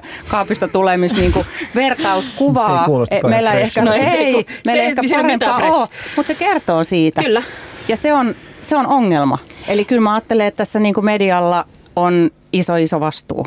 Ja sitten siinä on nimenomaan ehkä se tapa, miten siitä kirjoitetaan. Et, et, et niinku, t- mä kävin esimerkiksi mielenkiintoisen keskustelun esimerkiksi mun siskon lapsien kanssa siitä. Ei ne, ne ihmettelee tällaisia keskusteluja, mitä me käydään, koska he, he niin kuin tavallaan, ei heille nämä keskustelut tai niin eri kulttuurit tai tiedätkö, tällaiset ole enää mitään niin, niin isoja asioita kuin ne on ollut meille. Ja mun mielestä nimenomaan nyt meidän, ketkä olemme olleet täällä ja olemme täällä, niin nyt meidän pitää päivittää ne meidän tavallaan pölyyntyneet omat kalenterimme ja tavallaan käsikirjamme siitä, että miten, miten tällä alalla toimitaan, miten täällä niin kuin tehdään asioita. Just niin, ja siksi me ollaan Ja myös tässä... haastaa sitä mediaa niin kuin tavallaan, että, että esimerkiksi, että kun nähdään epäkohtia, niin soitetaan sille toimittajalle ja sanotaan siihen, vaikka sekin on aina pelottavaa, koska sitten se toimittaja voi suuttua ja sitten se ei enää tekään haastatteluja mun artisteista. Mutta meidän tehtävä on myös puhua siitä, että niin kuin tavallaan media vastuussa näistä asioista. Just näin. Tuota, Minna, sä oot tuottajana ja biisin kirjoittajana musa, mukana hittisessioissa, niin, niin onko siellä semmoista, tuleeko siellä niinku niissä sessioissa esiin se, että vähemmistöjen ääntä ja kokemuksia ja tarinoita väistellään, koska, koska pelätään, että tämä ei saa sitten radiosoittoa? No ei kyllä mun kokemuksen mukaan, tai en, en keksi niinku yhtäkään, mutta ainoa kun mä kuuntelin sitä viime jaksoa, kun Tuure, Tuure itse niinku sanoi näin, että, että ei nyt kirjoiteta mitään homobiisiä. Se on itse asiassa ainoa esimerkki, mikä mulla itsellä tulee mieleen, että mä oon mielestäni ollut myös Tuuren kanssa tämmöisessä sessiossa, missä hän on itse ollut, ollut sitä mieltä, että ei nyt mitään homobiisiä. Mutta siinä musta niinku, kyse on vielä enemmän ehkä kuin siitä, että kerrotaan tarina, joka nyt sattuu olemaan vaikka homoromanttinen, niin kyse on siitä, että miten, miten se kirjoitetaan se story. Ja niin kuin Tuurenkin kohdalla sitä muistan, että pal- monien kanssa niin kuin paljon miettii, että, että miten vaikka heterokirjoittaja, niin kuin, että mikä, mikä se tavallaan näkökulma siihen on ja kuinka niin kuin helposti siihen livahtaa sitten vähän tota feti, jopa fetisoivaa tai, tai vähintäänkin tolleen kärjistävää ilmaisua mukaan, että siitä tulee just se semmoinen homobiisi, eikä vaan niin kuin biisi, joka kertoo rakkaudesta. Kyllä. Niin se on ehkä musta se niin kuin kiinnostava keskustelu tässä yhteydessä, mutta en, en niin kuin oikeasti muista kyllä kertaakaan, että olisin ollut semmoisessa sessiossa, missä joku olisi ollut sitä mieltä, että eihän tästä voi kirjoittaa toki mulle tai mun kanssa ei varmaan halua myöskään työskennellä ne ihmiset, joille se olisi joku ongelma, koska mä oon itse niin avoimesti näistä asioista puhunut. Tämmöinen vähän niin kuin oikeastaan välikevennys, niin kuin tässä alussa todettiin, niin näitä keskusteluja olen, olen ollut mukana niissä just tätä, että mitäs jos ei nyt tehtäisi semmoista niin homobiisiä, avoimesti sen olen tässä tunnustanut, mutta että, että siellä on sitten hauskoja juttuja tapahtunut, että Saara Törmä suuresti arvostamani tekstittäjä, niin yhden kerran sitten just tuli tuurisessio ja, ja tota sovittiin, sovit, tai mä esitin tämmöisen toiveen, että niin kuin ilman semmoisia niin etumerkkejä nyt vaan niin kuin rakkausbiisiä tota noin, niin, niin, kansalle, niin sieltä tuli sitten sellainen biisi, jonka nimi on Hetero – ja tota, niin, sitten siinä se, Tuure aloittaa siinä vähän niin kuin Jehovan todistaja, että olisiko sulla hetki aikaa keskustella sun seksuaalisuudesta. Ja sitten tulee semmoista niin kuin ihan armotonta niin kuin ilkkumista tämmöiselle heteronormatiivisuudelle. Ja se oli, sit se oli niin kuin ihan just 118 siitä, mitä mä esitin niin kuin sen toivomuksen. Ja, Siitä sait. Ja sekin odottaa, mutta se, se tota, on nyt tulossa julkaisuun sekin biisi tässä näin. Se on odottanut, se oli, loist, se oli myös loistava biisi. Kuuntelin sen pitkästä aikaa tässä justiin. Mutta on mielenkiintoista tämä kun Suomihan on aika tämmöinen sukupuolineutraali kieli ylipäätänsä. Mm. Tästäkin puhuttiin viime jaksossa, että meidän persoonapronominit on hän, mm. että ne ei ole sukupuolittuneet, joka on ihanaa. Että mitkä ne on sitten ne vivahteet, jotka tekee siitä, tekee siitä ei-heteronormatiivisen mm. biisin. Niin, no mun mielestä vaikka maailmalta, jos miettii, niin vaikka Troy Sivanin viimeisin albumi on musta erinomainen poplevy, joka on tosi selkeästi niin kuin homoromanttinen tai homoseksuaalinen ja silti musta lähestyttävä. No tietenkin en, en, en ole hetero, en voi sanoa heteronäkökulmasta mitään. On mutta, samaistuttava, niin, et, rakastan et, et, se, et se saa olla myös avoimen, vaikka seksuaalinen ja siitä saa käydä ilmi, että, että kyseessä on vaikka kaksi mies oletettua ja se on silti niin kuin hittimusaa. Niin mä haluaisin sitä kuulla kyllä täällä Suomessakin. Ja mä mm. haluaisin sanoa, että tämäkin saattaa olla naivi, mutta mä uskon, että oikeasti hyvä biisi menee aina. Mm. Että tavallaan, tiedätkö, että, että mä haluan myös uskoa siihen, että kyllä, kyllä niin kuin – maailma on valmis ja me ollaan valmiita ja ihmisten edessä on näyttänyt sille, viitottanut upeita tietä sille ja tavallaan mun mielestä se on niin kuin tavallaan just siitä, että nyt pitää vaan niin kuin olla rohkeita niiden asioiden kanssa ja sitten niin kuin oikeasti tehdä niitä lauluja, mitkä oikeasti soi siellä omassa sijoilussa. Hmm. No Pekka tekee nyt töitä Tuure Boiliuksen kanssa varmaan tästä, tota, tästä tota Musa vai Business sessioista uudella tavalla inspiroituneena ja varmuutta saaneena, mutta eihän tämä kaikki voi myöskään jäädä Tuure Boiliuksen harteille ja Pekka Ruuskan harteille, vaan, mm. vaan täytyisihän tätä tapahtua kaikissa levyyhtiöissä ja, ja kaikilla julkaisualustoilla ja TV-ohjelmissa ja kaikkialla, niin mm. miten se, et on se nyt pakko sanoa, että on se nyt vähän säälittävää, että me puhutaan siitä, että Jenni Vartiaisen ihmisen edessä, että onhan mm. meillä ollut se, niin kuin se niin, yksi hittibiisi, niin. että että pystytäänkö edes nimeämään sen enempää. Mutta sitten ehkä just sitä, että itse kun olen siis nolla prosenttia lauluntekijä, niin, tota, niin, Oletko yrittänyt? Voi kuule. niin, niin siis tota, ää, en ole itse asiassa, luoja kiitos, mutta tota, ää, osaan soittaa kissan polkan, niin se ei ratkaise hirveästi mitään. Ää, niin tavallaan mulla on just ehkä sit sinne, että tavallaan taas siihen tiimiin ja siihen, kenen kanssa tehdään ja siihen avoimuuteen ja keskusteluun, mitä käydään, niin kyllä mä siis nojaan sinne tosi paljon sinne, että et, et niin kuin ollaan, ollaan sit rohkeita siellä ja sanotaan ne asiat niin kuin ne halutaan sanoa. Hmm.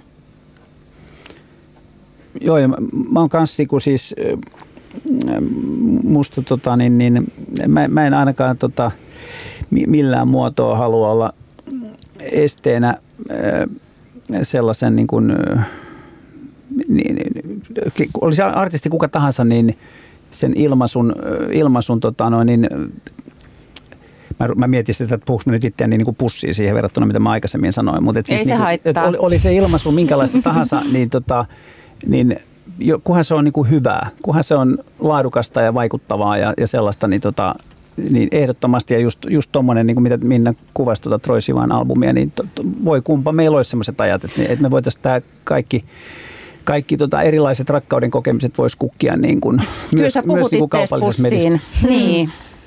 Missä mis mielessä? No siinä, kun sä puhuit aluksi siitä, niin kuin siitä kristillisestä taustasta ja siitä, että sä oot oppinut häivyttämään tämmöisiä agendoja ja se on tavallaan tarttunut myös siihen sun hmm. A R-työskentelyyn ja se on ehkä se syy, miksi sä oot myös niin kuin sitä Tuuren ilmaisua pyri, pyr, pyr, pyrkinyt vähän miten sitä sanoisi, hailakoitamaan tai tekemään Ei, sitä niin kuin universaa. Niin, no joo, silleen joo. Limmaksi, niin sitten se, että sä nyt sanot, että kyllähän kaikkien kukkien täytyy saada kukkia sellaisena kuin se he, he ovat, niin on se vähän ristiriidassa, mutta se on hyvä, jos olet menossa sinne. E, niin, mutta siis me, kulloisessakin tilanteessa on kuitenkin valitettavasti mentävä vähän niin kuin sen markkinan mukaisesti. On, ja niin. tämä on tosi kiinnostavaa. Mitä mieltä sä oot, Minna, tästä näin nyt? Ja Karla myös, mua kiinnostaa myös teidän mielipide siitä tästä niin kuin strate, strategisesta ajattelusta ja optimoinnista, jos ei sinänsä mun mielestä ole mitään niin kuin vikaa. Totta kai ymmärretään, että levyyhtiö julkaisija haluaa tehdä niin kuin hyvää tulosta ja bisnestä ja näin niin, niin minkälaisia tavallaan reunoja siellä silotellaan ja kannattaa silotella no, Suomessa? No siis joo, tottahan se on, että markkinatalouden ehdoilla tässä operoidaan niin kuin levyyhtiötoiminnassa ja tavallaan semmoista varsinaista yhteiskunnallista vastuuta ei ole, vaan vastuu osakkeenomistajille, mutta mä en usko, että se on ihan niinkään. Tai kyllä mä koen, että jos puhutaan vaikka Major-levyyhtiöstä, jolla on valtava me, niin kuin vaikutusvalta siihen, että mitä julkaistaan ja mi, mitä ne tarinat on ja keitä ne tyypit on, jotka kertoo niitä tarinoita, niin kyllä mä niin kuin, tämä on varmaan monen mielestä naivia ja jotenkin idealistista, mutta kyllä mä niin kuin ajattelen, että kyllä, kyllä meidän pitää pystyä myös myös vähän venyttää niitä rajoja, että me ei vaan ajatella sitä, että no mistä me mistä me maksimoidaan nyt seuraava hitti, vaan kyllä meidän pitää mun mielestä myös niin kuin pyrkiä laajentamaan sitä kulttuuria ja tehdä joskus. Eh, ehkä se ei ole aina se kaupallisesti kannattavin ratkaisu, mutta ei se kyllä muulla muutukaan, että, että me annetaan niitä mahiksi edes. Ja sitten ehkä se taas, että kun tässä puhutaan niin kuin biisistä, niin kun mun mielestä ensimmäisen pitäisi puhua siitä artistista, joka niitä lauluja sitten esittää niin siitä, että, että, että yleensä se keskustelu lähtee just siitä, että vaikka että missä sä näet itsesi viiden vuoden tai kymmenen vuoden kuluttua. Ja jos ihminen näkee sille, että haluan täyttää stadionin, niin sitten tavallaan ne niin kuin realiteetit, mitkä tällä hetkellä on vallassa tässä, tällä alalla, niin niistä keskustellaan. Ja sitten esimerkiksi mulla oli Etan kanssa hieno keskustelu just siitä, että hän kertoi mulle, että mikä hänen niin kuin unelmansa ja päämääränsä on artistina. Ja sitten mä sanoin, että, että että mahtavaa, mutta että siis ymmärräthän sä sen, että kun hän ei halua olla, että hänet määritellään naisräppärinä, vaan hän haluaa olla räppäri ja hän haluaa olla Suomen paras siinä, yes. ihan sama niin kuin kuka siinä edessä seisoo ja pitää sitä valtikkaa kädessään Suomen parhaana, niin hän haluaa olla parempi. Niin sitten tavallaan tiedätkö se, että esimerkiksi mä oon törmännyt siihen, että ihan ihmiset puhuu jatkuvasti siitä, että että on niin kuin vihanen nainen. Miksi on niin vihanen nainen?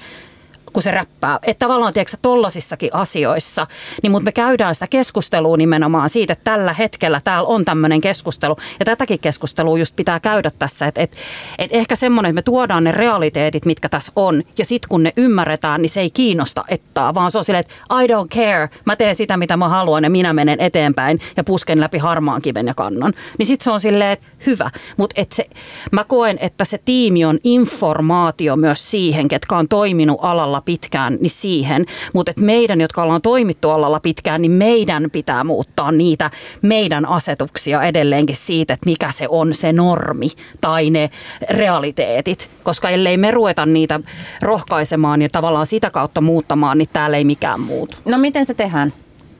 Miten ne omat sisäiset tota, asetukset laitetaan eri asentoon? Volaa isommalle? Mun mielestä tota, esimerkiksi tu, Tuuresta puhutaan nyt aika paljon, mutta mun mielestä esimerkiksi tämä Tuuren ura on just sitä, että tota, hän haluaa täyttää stadionin. Hän haluaa täyttää stadionin. Hän, haluaa. hän siinä Kyllä. jaksossa ei mitenkään kainostellut sitä asiaa ja se on yksi, yksi loistavista asioista Tuuressa, mutta ennen kaikkea just miten nyt lähetty, että todellakin sainattiin alussa jo kaveri, joka oli, näytti niin kuin lippua, mitä hän on ja kuka hän on korkealla. Haluttiin sainata hänet nimenomaan, sitten odotettiin strategisoitiin sitä ja tätä. Sitten tuli tämä lätkä Ville. Onhan se, on se, mä katsoin sen videonkin tuossa vielä tänään. Onhan se niin kuin aika suomalaisessa tuommoisessa tota, niin kuin ympäristössä, niin se on aika rohkea veto ja vielä jääkiekko ja kaikki tämä ja sitten onnistu, onnistui se biisi fantastisesti möyhentää niin kuin tämmöistä suomalaisen maskuliinisuuden niin kuin pyhintä pyhättöä ja, ja sitten nämä Teemu Selänteet kaikki.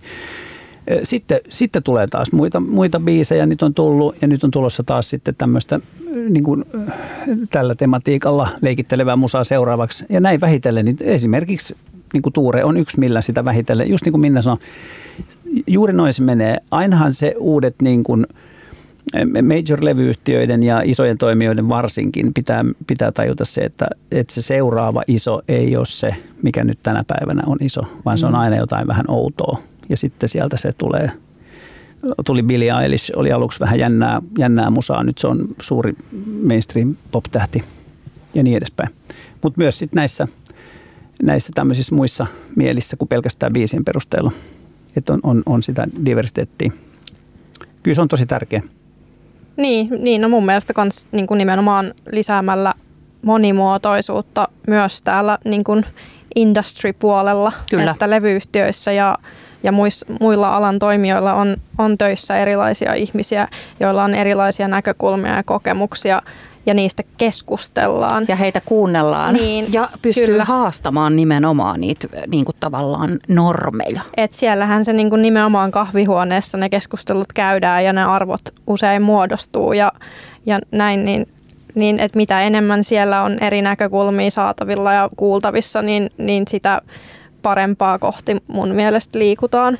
On ja sehän on mielenkiintoista, kun on tehty tutkimuksia esimerkiksi niin kuin yritysten hallituksista tai yritysten henkilökunnista, että mitä monimuotoisempaa yri, porukkaa yrityksen hallituksessa on tai mitä monimuotoisempaa porukkaa niin kuin henkilökunnassa on, niin sitä parempaa tulosta yritykset tekee, mutta silti silti jostain syystä sitä, se, sitä ei tapahdu tai se tapahtuu, tapahtuu mm hitaasti. Ja sitten vielä se, kyllä mä sen sanon myös, että eihän sekään myöskään se, että sieltä otetaan semmoisia token-tyyppejä, että otetaan ikään kuin semmoisia, että no meillä nyt on toi vähemmistöedustaja, ton värinen tyyppi ja ton pukeutuvat. Eihän sekään niin kuin autoaksi tuo, että eihän vähemmistöt myöskään ole mikään yhtenäinen ö, joku oikeamielinen ryhmä, vaan siellä on myös kaikenlaista porukkaa niin kuin myös enemmistössä, että ehkä se on sille yleisesti niin kuin kaikkien, kaikkien kouluttaminen – niin ja sitten just mm. ehkä se, että, että rohkaistaan siihen niin kuin omana itsenään olemisen. Mm. Että tavallaan sun ei tarvii myöskään olla promoottorina tai AETRnä jotain, mikä joku toinen on ollut.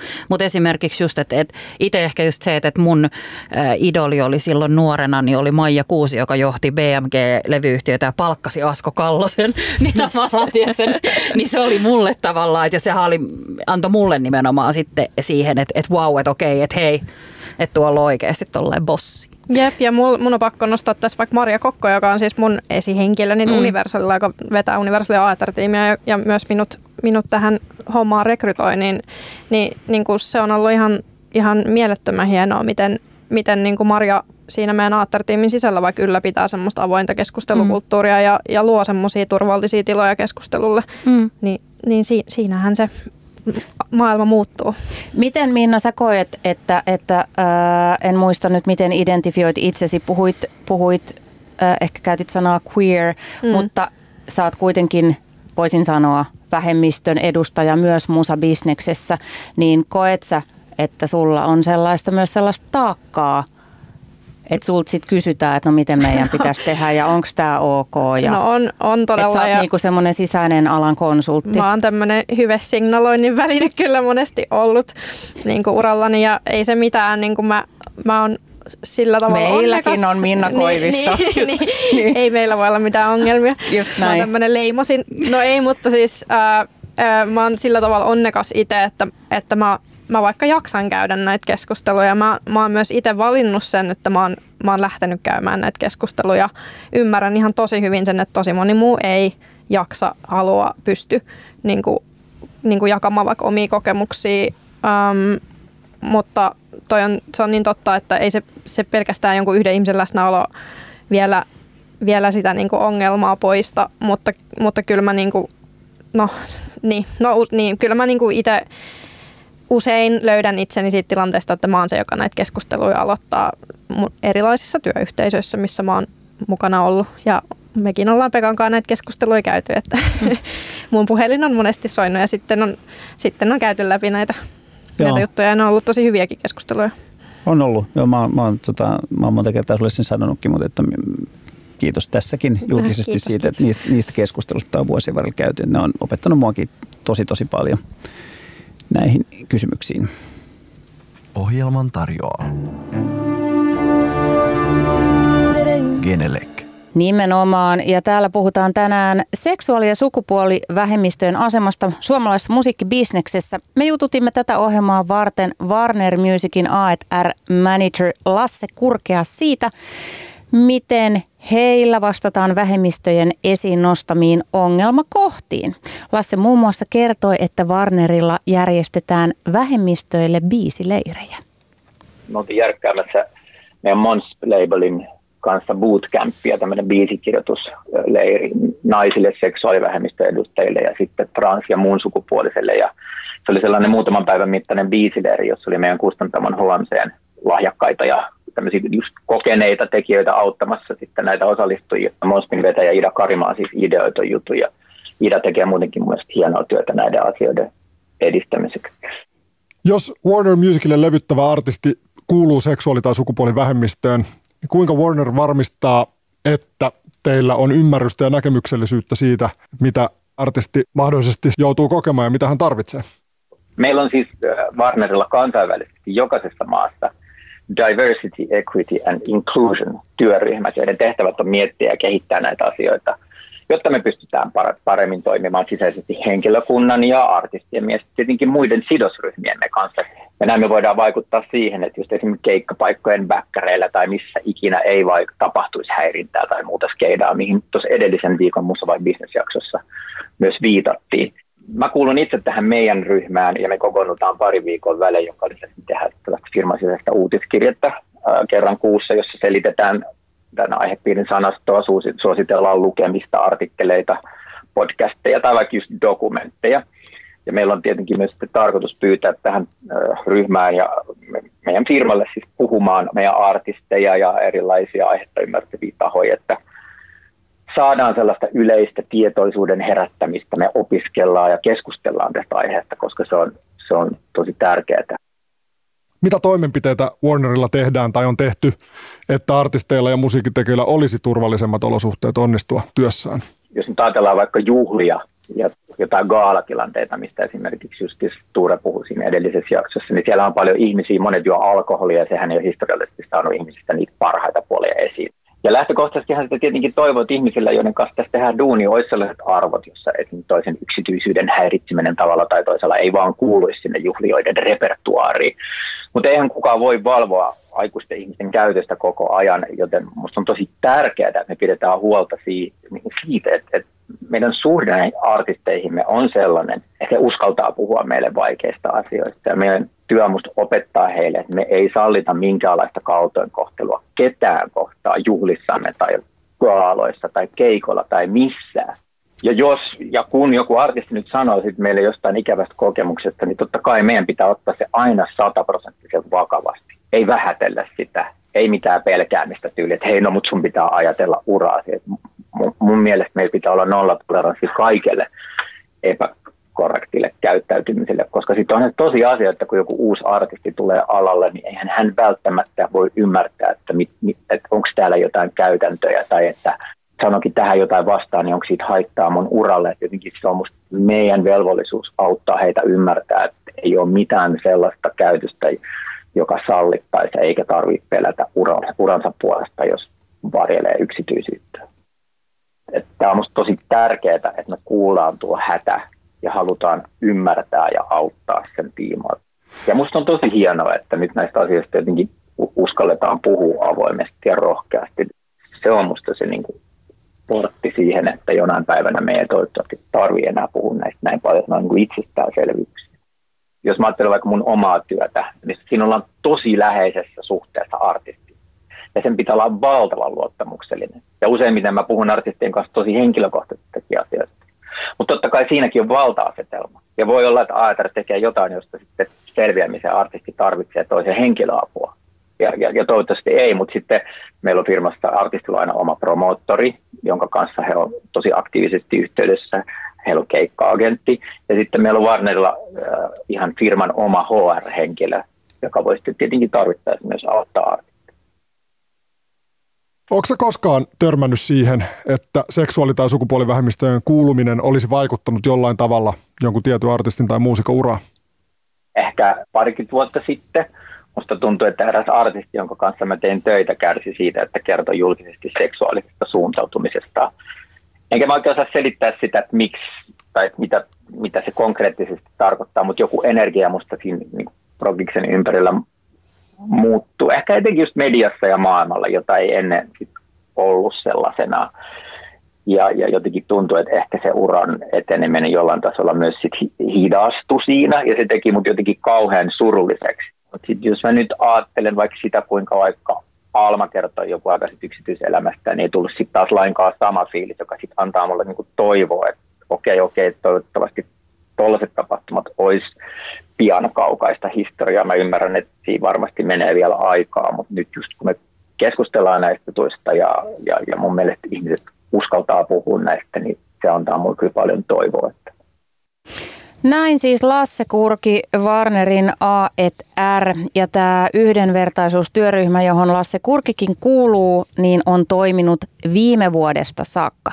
Ja tämä vähemmistöille tehty biisileiri on järjestetty toistaiseksi yhden kerran vuonna 2020, eli Eli tuota noin, niin alkutaipaleella sielläkin ollaan, mutta, mutta on mahtavaa, että on kuitenkin tällaisia niin kuin intentioita ja uusia avauksia. Tuota, puhutaan seuraavaksi vähän äh, trans- ja homofobiasta ja naisvihasta, josta on puhuttu tänä keväänä äh, paljon tässä ohjelmassa ja muutenkin, ja siitä puhutaan aina. No, se liittyy kaikkiin musiikkigenreihin, mutta erityisesti räppiin, joka on niin kuin valtavirta musiikkia ollut viimeiset vuodet. Ja Karla, sä oot tehnyt ja sä teet töitä kotimaisten äh, suur, räpin suurnimien kanssa ja Pekka, asia koskee sinua yhtä lailla. En tiedä koskeeko Minnaakin, mutta tota, ainakin Pekkaa, koska Kaiku tekee vahvaa yhteistyötä, olette tehnyt pitkään äh, Rähinä Recordsin kanssa. Niin minkälaisia keskusteluja te olette käyneet artistien kanssa, joiden sanotukset ja tekemiset voi laskea niin kuin homo- ja transfobian puolelle?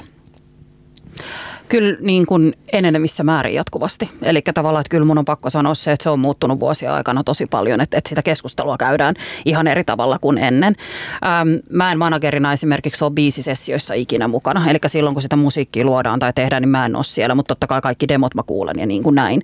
Mutta että siis rehellisyyden nimissä, niin mä haluan olla rehellinen myös siitä, että, että, että se keskustelu on ollut vähäistä, koska sit mä oon silloin kun mä oon niin tullut tavallaan alalle, silloin kun mä tavallaan levyyhtiöpuolelle, niin mä en ole silloin tavallaan tehnyt ollenkaan näin läheisesti, vaan mä olin silloin promoottorina, mutta että nyt niin kuin managerina, niin kyllä niitä keskusteluja on käyty, mutta niin kuin mä oon myös ollut itse siinä ehkä semmoisessa niin kuin, puun ja kuoren välissä siitä, että mä näen sen ihmisen kokonaisuuden, mä tunnen sen ihmisen tosi hyvin, mä tiedän sen ihmiset arvot, mä tiedän niin kuin tavallaan koko sen rap-kulttuuri, mistä henkilö esimerkiksi saattaa tulla, mä tavallaan tiedän, että hänen tarkoitusperänsä eivät ole esimerkiksi tällaiset, tai että hän ei ihmisenä vaikka ole tällainen, niin ehdottomasti, jos mä mietin taaksepäin asioita, niin olisiko pitänyt käydä enemmän keskusteluita aina. Mun mielestä olisi pitänyt, tässä nyt ollaan todettu moneen kertaan se, että, että keskustelua tässä olisi kaivattu varmasti ää, aikaisemminkin. Mutta että mun mielestä nimenomaan ehkä se, että itse kiinnittää siinä tekemisessään enemmän huomiota siihen niin kuin aina kun mennään eteenpäin. Mites Pekka, ootko ollut tekemisissä rap-artistien kanssa, jotka, jotka ovat syyllistyneet homo- ja transfobiaan tai misogynistisiin sanoituksiin? Tästä, tästä aukeaa tavattoman mielenkiintoinen keskustelu. en tiedä, onko meillä siihen ihan aikaa, mutta tota, no, niin en, ole, en ole siis, meidän rähinä-yhteistyö sijoittuu semmoiseen ajanjaksoon rähinän artistien kanssa, milloin tota, kauheasti tämmöistä ei ole tarvinnut käydä, enkä muista oikeastaan yhtään keskustelua rähinä-artistien, siis tämän, tämän vanhan rähinäpossen kanssa. Mutta tota, itse asiassa aika tuorekin keskustelu käytiin yhden tässä nyt nimeltä mainitsemattoman artistin kanssa, joka liittyy siihen rähinä-meininkiin, rähinän niin tulevaisuuteen, jossa jossa tota, ei, mä en itse asiassa ole edes kuullut sitä biisiä, mutta me käytiin, meidän AETR Heikki Puhakainen oli siinä rajapinnassa, jossa keskusteltiin tota, sanotuksen luonteesta, joka oli mun käsittääkseni äh, vähän tämmöinen niin kuin huumemyönteinen tai tällainen, ja, ja silloin silloin tullaan semmoiselle jännälle alueelle, kun lähdetään näiden räppäreiden tekstejä käsittelemään, että tota, että kuinka pitkälle pitää mennä niin kuin tavallaan sellaisessa vähän niin kuin sensurointityyppisessä toiminnassa. Ja tota, se, se on selvää, että sieltä ei voi laukoa mitä tahansa, mutta missä on se raja? Onks, nythän on käyty keskustelua tästä Steppasin Party-biisistä. Kyllä, joka edelleen keikkuu siellä Suomen Spotify-listan, mm. olisiko kolmosena? Mutta sitten mun mielestä, sori mä nopeasti niin. sanon tähän väliin, että mun mielestä se, että Steppasin Partiin nousi tavallaan siihen keskusteluun, niin sitten mun mielestä kun sen keskustelun pitäisi olla niin paljon laajempi. Mm. Niin, eihän se ole kyse nyt siitä Indien julkaisusta, joka nyt niin kuin menee vaan siis. Ei vaan koko skenen mm. problematiikasta, niin. joka on ollut ihan siis globaali asia jo mitä Vuodesta vuosikymmeniä. Nimenomaan Nimenomaan. kyllä. kyllä. Että tota... nämä on ikuisuusaiheita, jotka koskee lähes kaikkia tekijöitä. Mutta anteeksi niin. Pekka, mä keskeytin. Mutta mut siis tota, mut et niin kuin, kyllä, kyllä me lähdetään ilman muuta siitä, että ei mitään, ei mitään naisvihamielistä tai naisten, nais, naisten tota, alistamista tai, tai semmoista super ultra macho urpo niin kuin meininkiä katsota hyvällä. Mut että, tota, Mutta julkaistaan jos artisti ei, haluaa. Ei ole, tullut, ei ole tullut hirveästi esi- eteen sellaista tilannetta, että me, ollaan, me oltaisiin jouduttu miettimään, että pitäisikö julkaista, paitsi tämä yksi julkaisu, mistä me nyt just ihan siis viime viikolla mm. keskusteltiin. Että kyllä, se, kyllä siellä on sellainen tietynlainen filtteröinti, mutta sitten, mä en tiedä, tämä on ehkä väärä foorumi, mutta se, se on niin kuin, puhutaan, puhutaan niin kuin tämmöisistä kertoja äänistä niin tota, sitten siellä ollaan sellaisen yhden vaarallisen asian äärellä, että tota, jos, jos otetaan niin kuin väkivalta – sitten tämmöinen naisvihamielisyys, misogynia tai sitten, sitten rasismi. Tota, rasismi ja tota, sitten vielä vaikka tämmöinen niin kuin erittäin pitkälle viety huumemyönteisyys, niin kuin tämmöinen kuitenkin huumeet on, ainakin kovat huumeet kriminalisoitu aika pitkälti ympäri maailmaa ja niin edespäin, niin niin sitten ollaan niin jännittävässä niin kuin rajapinnassa, että kuinka pitkälle semmoinen niin kuin se sensorisilmä pitää ulottua ja pitääkö, onko jossakin, ollaanko me semmoisen niin äärellä, että me jossakin on semmoinen niin sensuroiva Kyllä, kyllä. komitea, joka päättää, mitä saa julkaista. Ja tässä ohjelmassa on myös tätä aihetta laajasti käsitelty. Muun muassa pyhimys on ollut, ollut tietysti niin kuin N-sanan käytöstä ja näistä niin kuin hmm. joutunut selittämään näitä kertoja ääniä. Ja oli tässä ohjelmassakin vieraana yhden kahden tunnin verran. Se kannattaa kuunnella se keskustelu. Ne ei ole yksinkertaisia eikä helppoja kysymyksiä, mutta ehkä se on hyvä, että niistäkin keskustellaan. Sä, sä, sä näytät siltä, että sulla on Eikö, mulla, mulla on niin kuin lähinnä just vaan ehkä se, että mä lähden sitten ihan samalla tavalla, kun ollaan puhuttu tästä, että, että kaikki lähtee siitä artistista, mitä se artisti on, identiteetin tai niin kuin kuka se on.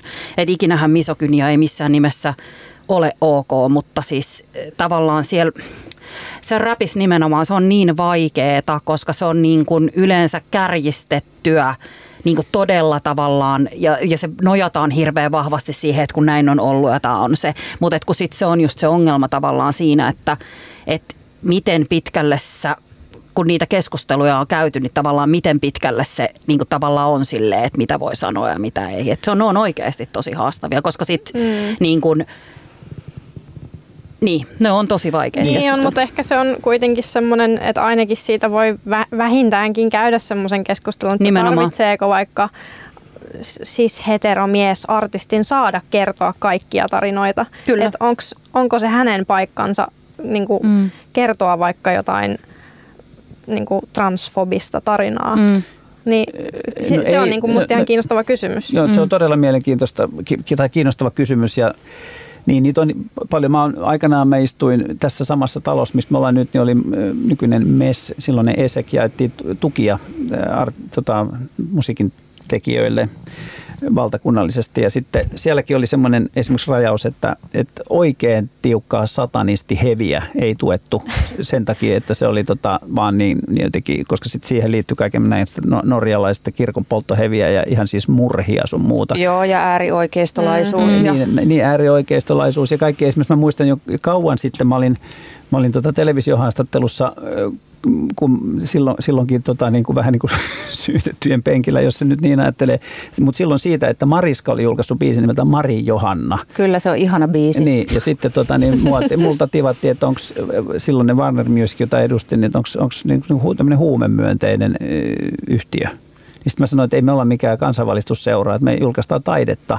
Ja jos, jos tota, niin artisti haluaa keskustella – huumeista eh, tai laulaa huumeista, katu, katuelämästä tai, tai jostakin huumemaailmasta, niin, niin ei me, ei me niin kuin lähdetä sitä sensuroimaan. Mm. Mutta sitten kun tullaan tämän niin kuin ihmisoikeusten puolelle ja, ja, ja naisten asema transihmisten asema, niin sitten tietysti ollaan niin todella vaikeiden kysymysten äärellä, koska harva meistä tavallaan meidän ei pitäisi olla yhtään vaikeiden kysymysten mm, äärellä, mm. vaan, vaan... Ei, mutta siis taide, niin, niin, ei, kyllä, ei, kyllä, niin, niin, kyllä. Mutta siis niin kuin taide, mm. taiteen mm. vapauden nimissä, mm. kyllä. niin se rajaveto on pikkusen kinkistä. Mutta Noahkin, joka oli viime jaksossa vieraassa ja tehnyt itse niin kuin uran mm. räppärinä, mutta siirtynyt sitten niin kuin tuot, tuottajaksi ja tekee, tekee enemmän tämmöistä tota, oikein todella taidetta, Exploited Body nimellä, mm. niin hän sanoi jotenkin sille aika niin kuin, no tosi suoraan ja viiltävästi, että, että, tota, että on se niin kuin hurjaa, että, tai että on se mielenkiintoista, miten soittolistoilla voi olla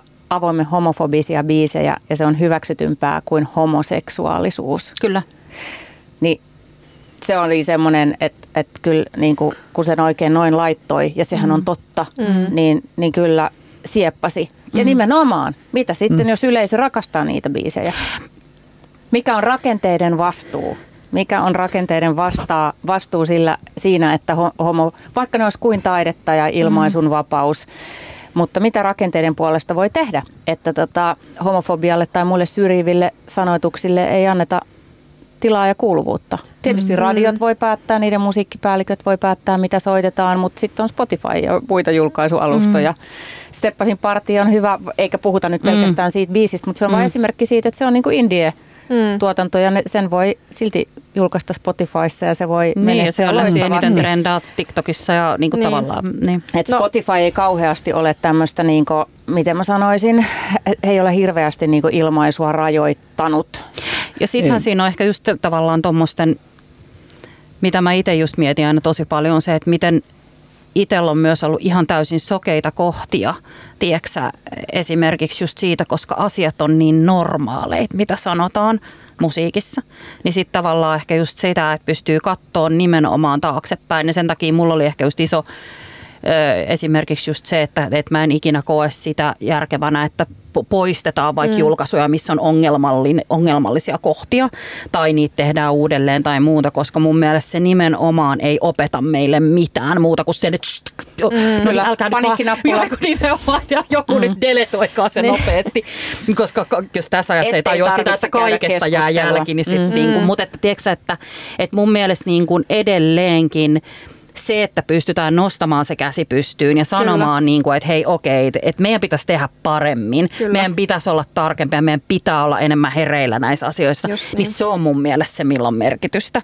Ja se, että niin kuin, tavallaan, että ei just tulla tänne nyt lätisee tälleen lämpimikseen, Niinpä. vaan silleen, että oikeasti siinä arki, ihan arjessa, missä me eletään ja ollaan koko ajan sen musan kanssa tekemisissä, niin siitä oikeasti pystytään niin kuin keskustelemaan. Kyllä ja niin kuin musta vielä, jos nyt palataan tähän skenaarioon, että on näitä kertoja ääniä mm. Ja taiteen vapaus, niin pitä, sitten niin kuin vapauteen liittyy aina myös vastuu ja mun mm. mielestä julkaisijalla on kyllä myös sitten vastuu niin kuin kontekstoida sitä kertoja äänen käyttämistä, mm. että miksi, miksi se oli olennaista tässä, tässä tapauksessa. Et, et en mäkään kannata sitä, että nyt kielletään kaikki, että ei saa sanoa mitään tai niin kuin vain, vain Suomen muotoiset pilvet niin, ovat niin, että vain, sopivia vain omista kokemuksistaan saa, mm. saa kirjoittaa ja kertoa. Että en, en, en kannata tietenkään sitä, enkä usko, että kukaan muukaan. Mm. Mutta kyllä meidän pitää pystyä paremmin silloin myös avaamaan niitä taustoja, mm. eikä vaan olla silleen, että no, että hei, taiteenvapaus.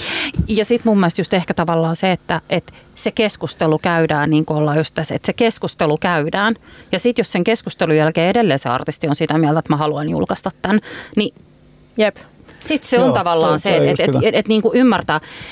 Tässä ajassa, missä me eletään t- tällä hetkellä, niin sanotaan, että, artistit on hyvin tietoisia siitä, että voiko sanoa, koska mulla oli just yksi keissi, mikä tuli eteen, missä siis oli jo silleen, että oli jo di, niin kutsutussa digiputkessa, eli julkaisu valmiina kappale, niin artisti soitti, että, että, ota se, että, että nyt se pitää ottaa pois, että hänen pitää muuttaa toi teksti. Mm.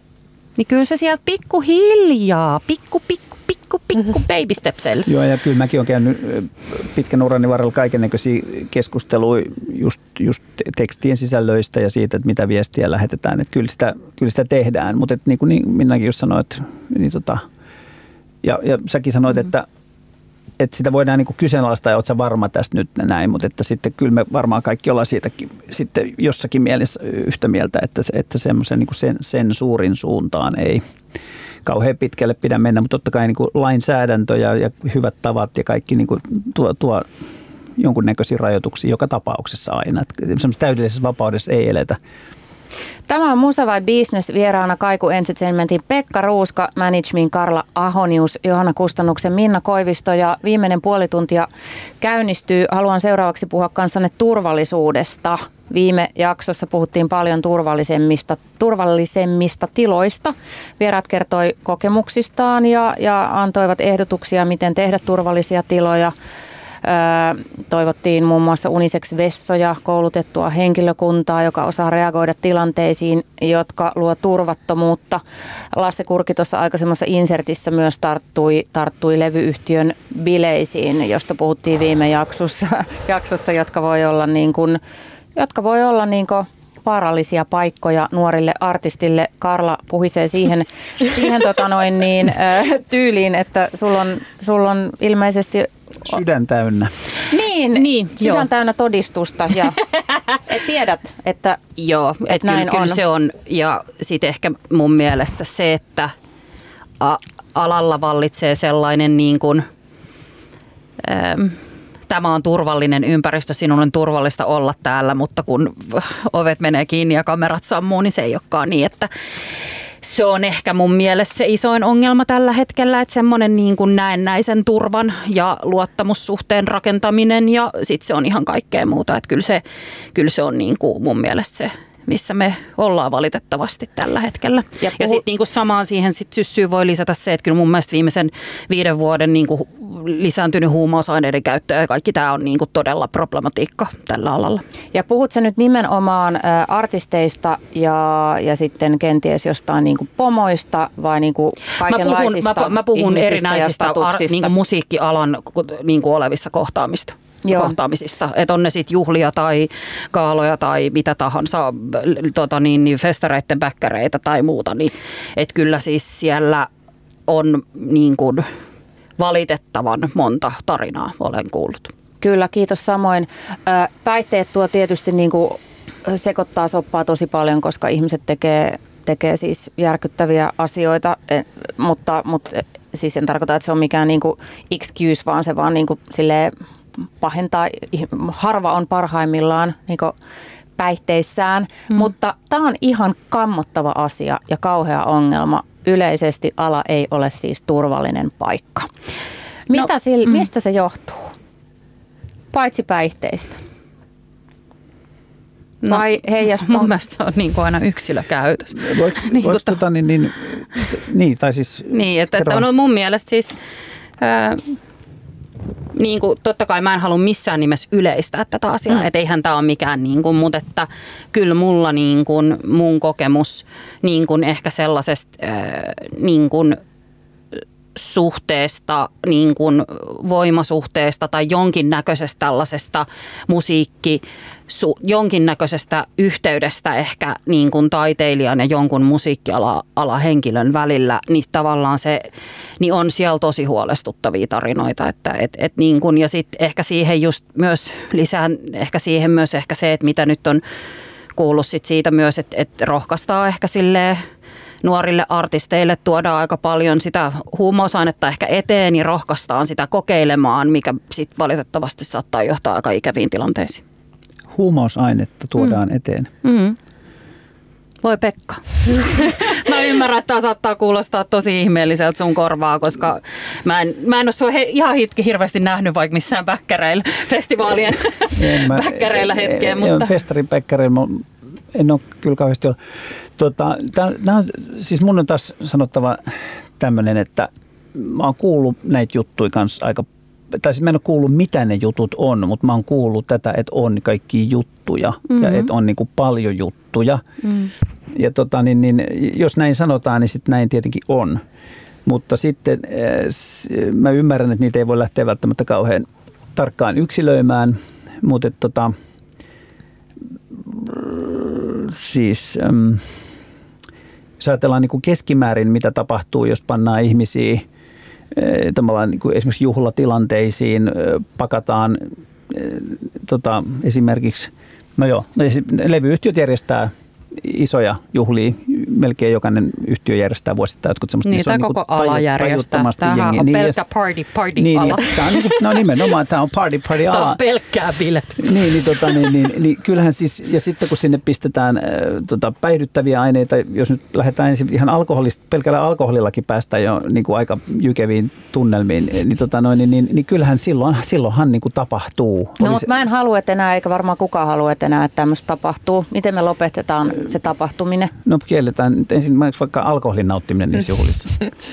Mutta siis mm. siis mä, mä en halua vitsailla millään, millään vakavilla asioilla, mutta siis mm. siis sanotaan, että mä oon käynyt melkein kaikki Emma-gaalat, mitä, mitä tota on järjestetty ja sitten, sitten aika monet Industry Awardsit Tampereella ja käynyt näissä levyyhtiöjuhlissa. Olen järjestänyt itse meidän yhtiön juhlia, ne on tietysti aika paljon pienempiä niin en, en mä, niin Mutta Pekka, et sä kuulu siihen ryhmään, joka niin. näkee, tai kun, mm. tiedätkö Pekka, koska sä oot, sille, mä sanon tänne niinku kaikella vai? rakkaudella, mutta sä oot tavallaan siellä pyramidin kärjessä. niin kuin, mä oon tosi pahoilla, niin mä oon pakko sanoa. No. Niin mä ymmärrän, että sä et näe, tai sä et välttämättä mm. just, että sä saatat kuulla, tiedätkö, to, niin kuin monen käden kautta niin, jonkun jutun. Monen. Ja mä, niin kuin ymmär, ja mä ymmärrän. Missään siis, ei ole vähän sama, nimiä eikä mitään. Nimenomaan, tämä on vähän sama asia kuin artisti saattaa sanoa mulle, että ai, että se on ollut ainahan hirveä hirveän kiva. Mä olin silleen, no well, sä oot se artisti, niin ei varmasti kukaan ole sulle niin kuin tavallaan käyttäydy silleen välttämättä epäkohteellista, mutta tässä on nimenomaan ehkä sitten just se, että et, et se tapahtuu tavallaan ehkä sellaisella tasolla, että et, et siitä ei niin kuin vieläkään puhuta. No pystyykö sitten sanoa, että mikä se taso on? No Missä on pahinta? No, no kyllä, kyllä mun mielestä ne, kenellä on valtaa. Niin. niin, tai niin kuin mun ehkä eka ajatus tuosta Marian kysymyksestä oli, että siellä missä on valtaa on myös vallan väärinkäyttöä, että se niin kuin tapa eteenpäin on ehkä niiden valtasuhteiden tarkastelu ja purkaminen. Mm. Että niin kuin, jos nyt mietitään vaikka levybisnestä silleen, että mikä historia ja mikä mielikuva ainakin itselläni on vaikka levybisneksestä menneiltä vuosikymmeniltä, jos niin kuin puhutaan tämmöisistä niin kuin kliseistäkin, että casting couchin kautta niin kuin leffarooleihin mm. ja levytysdiileihin, mm. että sehän on niin kuin, näin se on mennyt. Että, Milloin? Että, no, niin kuin, no varmaan aina. Ei ehkä enää yhtä lailla. Anna mä puhun. No, jo, totta kai, niin, totta kai. Et, et se, ja, ja niin kuin, jos me mietitään vaikka AETRn roolia niin kuin tuotantopäällikkönä, mikä suomenkielinen nimike tälle työnkuvalle on, niin, niin onhan se valta-asetelma niin kuin suhteessa myös siihen artistiin.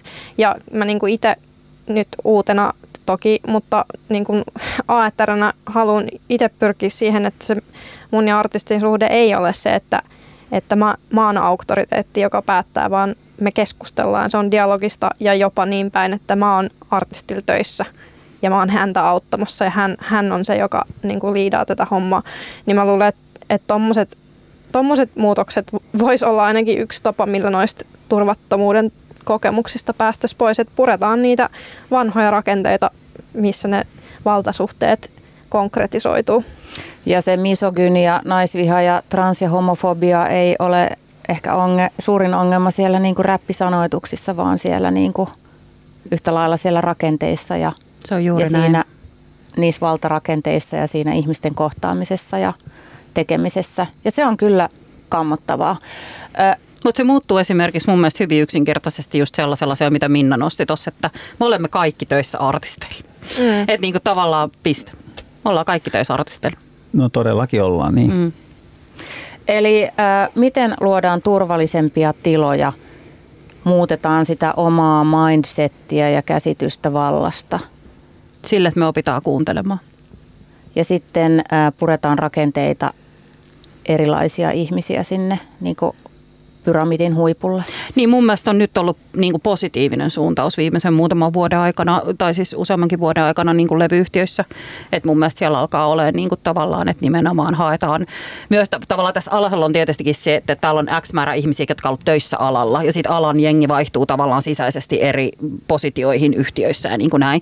Niin mun mielestä on ihan mahtavaa, miten paljon nyt on otettu siis niin kuin alan ulkopuolelta myös ihmisiä tänne. Että, että tavallaan että tämä ei ole sellainen piiri mm. pieni pyörii, vaan vaan, että tavallaan tulee ihmisiä, kenellä on ihan eri katsontakanta. Ja kun ne tulee sitten tänne alalle sisälle ja näkee tavallaan se, mikä meille muille saattaa olla hyvinkin normi, niin silloin ne tulee nimenomaan haastaa. Se on raskas paikka, jos miten Minna sanoi, että hän saa olla tämmöinen infopiste, keneltä tullaan aina kysymään kaikki. Niin sitten tavallaan, että se voi olla tosi raskaskin rooli, mutta sitten se on mun mielestä niin äärettömän tärkeää ja sille pitää niin kuin liputtaa mun mielestä ehdottomasti niin kuin tavallaan skenen sisällä. No Karla Ahonius, sä, sä oot manageri ja manageri on aina niin kuin artistin puolella. Mm.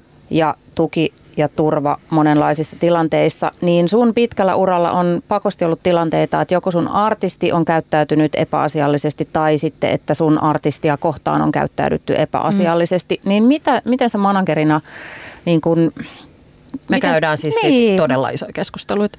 Siis sekä siis ehdottomasti niissä tilanteissa, missä on käyttäydytty artistia kohtaan vaikka epäkunnioittavasti, niin kyllä käydään niitä keskusteluita ja tavallaan... Kenen kanssa?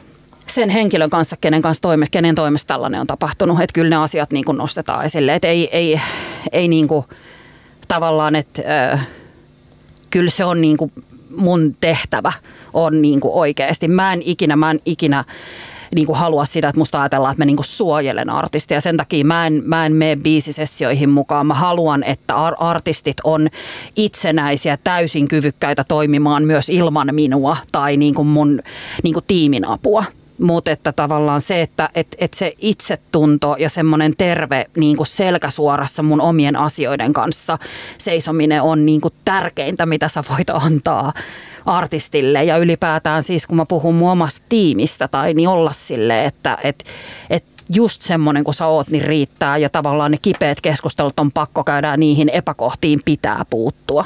Varsinkin niin kuin mä koen täällä alan sisällä. Hmm. Tuota, me mennään nyt tänne ä, loppua kohden ja konkreettisiin, niin kuin, konkreettisiin ajatuksiin. Ja tuota, tämä ajatus, niin kuin mikä mua ehkä vaivasi sen viime jakson jälkeen, mä lähdin, siis suoraan sanottuna lähdin täältä studiosta kuunneltuani, kuunneltuani näitä tota Linda Fredrikssonia ja Crystal Snowta ja, ja Fanni Noroilaa, Noah Kinia ja Ture Boiliusta, niin Mä lähdin täältä siinä mielentilassa, että, että nyt kun on tämä koronakriisi ja puhutaan musiikki- ja kulttuurialan niin kuin, tota, alhosta, joka on totta, niin mä olin silleen, että ihan sama, menkö koko musiikkiala. Että mm. siis niin mätä ala, hirveä ala, kuvottava, että niin kuin, menköön kaikki ja sitten niin kuin rakennetaan tämä uudestaan. Että mm. et, et vaan siis, että me niin kuin helposti ajatellaan, että kulttuuri- ja musa-alalla ollaan jotenkin, ollaan olla niin tasa-arvoa ja yhdenvertaisuutta kannattavia ihmisiä, suvaitsevaisia ja avoimia ja tota, näin. Mutta mut ei ole ihan yhtä pölyinen ja tunkkainen ala kuin mikä muukin. Ja sitten kun siihen vielä liittyy semmoiset niinku poikkeuksellisen vahvat valtasuhteet ja se, että se niinku kilpailu, että pääsee sinne oikeasti parasvaloihin ja loistamaan ja soittolistoille, niin se on tosi kovaa ja ihmiset, ihmiset niinku kaiken, kaikenlaista tapahtuu. Niin niin Onko, onko teillä nyt, ennen kuin mä lähden niin kuin ajamaan seuraavaa kansa, kansalaisaloitetta, niin että lopetetaan musiikkiala, niin haluaisitteko te tota, pelastaa tämän? Mitä me voidaan tehdä ennen kuin tämä ajetaan alas? Ennen kuin sä ajat Niin ennen kuin mä ajan tämän no mun mielestä sille... mätänä alas. no mun mielestä silleen, että... Konkreettisia ehdotuksia. No konkreettisia ehdotuksia on siis se, että tällä alalla on myös äärettömän paljon hyvää. Ja täällä on äärettömän paljon ihmisiä, jotka tekee joka päivä sen eteen töitä, että tämä on turvallisempi, tasa-arvoisempi ja parempi paikka mm. taiteilijoille, musiikin tekijöille, levyyhtiöihmisille, kaikille meille. Että tavallaan pitää mun mielestä uskoa siihen muutokseen ja uuteen sukupolveen, joka tuolta on tulossa. Ja tavallaan, ja sitten edelleen mitä mä painotan on se, että myös minä joka olen ollut alalla pitkään, niin mun pitää päivittää se mun, niin kuin mä rupean soittelemaan tämän jälkeen Minnalle. Joo, sulla on mun numeroni. niin, mä, mä, sitten Minna, mä, tarkoitan, mä tarkoitan sitä, että oikeasti myöntää, että tavallaan, että jos ei kellekään mulle, niin myöntää edes itselleen niin kuin tavallaan se, että missä me ollaan. Mutta mä aina on sitä mieltä, että kärjistäminen, se, että koko ala olisi jotain tai kai, niin kuin tavallaan, niin se on mun mielestä ehkä silleen väärinkin, koska täällä on mm. myös oikeasti paljon ihmisiä, jotka tekee joka päivä niin kuin upeata työtä ja uskoo tähän alaan ja uskoo siihen artistin oikeuteen olla just se, mitä on. Ja tavallaan mä koen, että tässäkin keskustelussa näin ollaan todettu ja mä haluan uskoa, että nimenomaan tämä on kaikkea muuta kuin vaan sellaista lätinää. No hyvä, että sä sanoit tuonne, että se jäänyt mun tehtäväksi, koska mä oon vanhan kurpan mandaatilla tässä kuitenkin. Niin, tota, niin, niin, niin, siis onhan tällä alalla ihan mielettömästi. Täällä on tosi ihanaa jengiä, täällä on mun mielestä tosi paljon hyviä arvoja ja, ja tota, tosi paljon hyvää ja kyllä tämä ei tämä nyt ole ihan mun mielestä niin tunkkainen kuin se Marja tota, Mulla on vähän taipumusta dramatisoida, mutta siltä hyvä. se tuntui se viime se, lähetyksen niin, jälkeen. Sen mä ymmärrän. Niin, joo, kyllä, mutta, että, tota, mutta että siis just niin kuin Karla sanoi ja mitä Minna on puhunut tuossa koko ajan ja, ja olet puhunut jo vuosikausia, niin, tota, niin siis tämä ala tietenkin kaipaa tukevaa päivitystä. Ja just Karla puhui tuossa kuuntelemisesta. Musta tuo kuunteleminen on tosi tosi tärkeä, että tota, niin me, jotka on oltu pidempään e, tai vielä pidempään, niin meidän erityisesti täytyy koko ajan kuunnella, e, keskustella e, ja tota, olla valmiita myöntämään siis omat jo tehdyt virheet ja sitten omat niin kuin pölyttyneet asenteet. Ja käydään niin kuin sellaista niin kuin avointa dialogia koko ajan. Missään vaiheessa ei saa niin tietää, että, että nyt tämä on valmis, että näin tämä on aina ollut ja tämä on, tämä on niin kuin tässä. Ja pelkkä se muutos ja, ja siihen, siihen heittäytyminen ja siihen suostuminen. Ja, ja niin kuin, kyllä mä uskoisin, että se sitä kautta tulee. Nyt on ihan mielettömästi hyviä asioita. Niin kuin tuossa mun mielestä Lasse Kurjan tota, todistus siitä, mitä Warnerillakin jo tehdään ison korporaation nimissä, niin on musta erinomaisen upeita kuultavaa. On todella samoin. Mä en, en, en ollut tietoinen tästä Warnerin diversiteettityöryhmästä, mutta aivan ihanaa ja helpottavaa kuulla, että näin on. Ja, ja kyllä niin kuin meillä Universalilla myös, myös näitä asioita ää, pidetään, pidetään tärkeinä ja esillä ja askelia ollaan ottamassa. Ja, ja ehkä vielä Johannan kustannuksen ää, kohdalla voin, voin puhua tarkemmin, että mä toki on ollut tässä mun positiossa vasta hetken, mutta kyllä me yhdessä tiimin kanssa, jonka labeli pyöritetään, niin pidetään yhdenvertaisuusasioita ihan ehdottoman tärkeinä siinä niin kuin sen labelin muun kehityksen rinnalla ja, ja niin kuin tiedostetaan että nykyiset ongelmat, että vaikka meidänkin 13 artistista 10 on miesoletettuja, niin se on asia, mihin meidän pitää kiinnittää huomiota.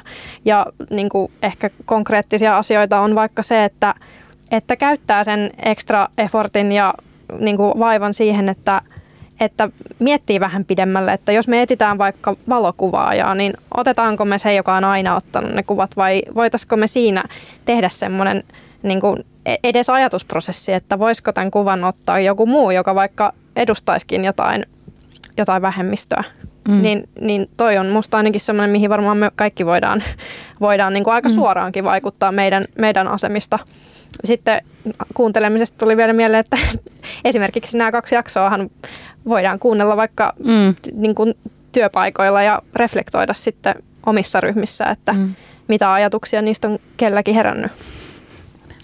Mulla on vielä yksi asia. Saat, saat, saat. Tässä on vielä hetki aikaa. Ja sitten mun piti sanoa siis se, että ää, että meidän pitää pystyä ottamaan se kritiikki vastaan, mitä meille annetaan. Mm. Meillä me ei saada ensimmäisen mennä niin kuin defensseihin ja ruveta löytää tapoja tavallaan puolustella tekemistä tai puolustella sitä, mitä on tapahtunut, vaan sille oikeasti pystyy ottaa se ja oikeasti käydä siitä se rehellinen keskustelu. Sekin on mun mielestä ihan super tärkeää. Mm, kyllä, ja kiitos teille siitä, koska, koska tota, kaikkihan tässä on ollut tänään myös sillä niin kuin asenteella liikkeellä ja näyttänyt esimerkkiä siitä, että, että, että voi myös tulla ja kantaa, kantaa sen vastuun ja, ja tota kertoa, että itse asiassa sillä, silloisella tiedolla ja positiolla tein näin, mutta nykyään en ehkä enää tekisi ja mm. haluaisin tehdä paremmin, niin, niin se on mahtavaa ja mä ajattelen, että tämä ihmisenä, ihmisenä ja ammattilaisenahan kasvu on mahdollista, mutta vaan jos sitä itse haluaa ja siihen mm. tavallaan sitoutuu, että en halua sheimata, mutta tähän taustatiedoksi vaan, että kun,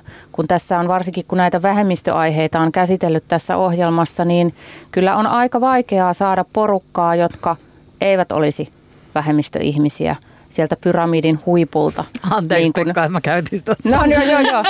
mutta, Antaa mä puhun, tulla ei, mutta mä puhun artisteistakin aina sellaisessa. Mm. Mutta mm. paljon on sitä asennetta, että A, en uskalla tulla ja B, toisaalta sitten se, että että en jaksa, nämä asiat eivät koske minua. Ja, Jep.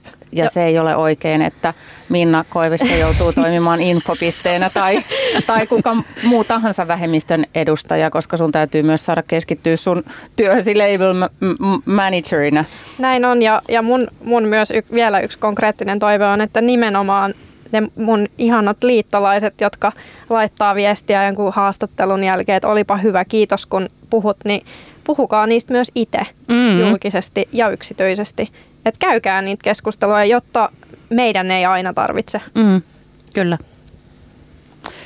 Hyvä. Tuota noin niin, äh, haluatteko vielä sanoa jotain?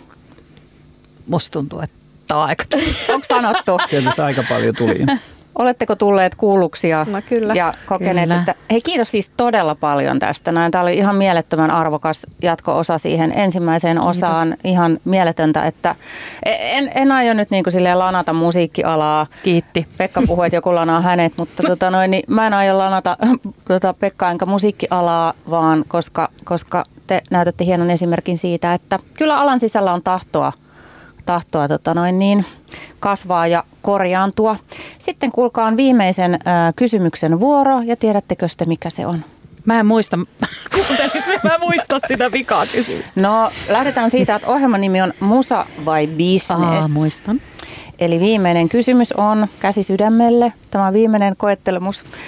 Musa vai business? Minna saa aloittaa. no mä oon tosikko vastaan tietenkin musa, koska olen rakastan musiikkia ja sen takia mä oon tällä alalla ja, ja sen takia haluan myös olla täällä bisnespuolella musiikin puolustajana. Loistavaa. Minna Koivisto vastasi musa. Mitä vastaa Pekka Ruuska? No ehdottomasti musa, koska siitä se business syntyy sitten. Ja Karla Ahonius. Kyllä, no kyllä se on musa. Mä oon ottanut tuossa muutama vuosi sitten tatuoinnin käteen, jos lukee Music is my religion, niin sillä yes. mennään. Se on siinä sitten. Kiitos tosi paljon. Kiitos, Kiitos. ihan tuhannesti. Kiitos. Ohjelman tarjoaa Genelec.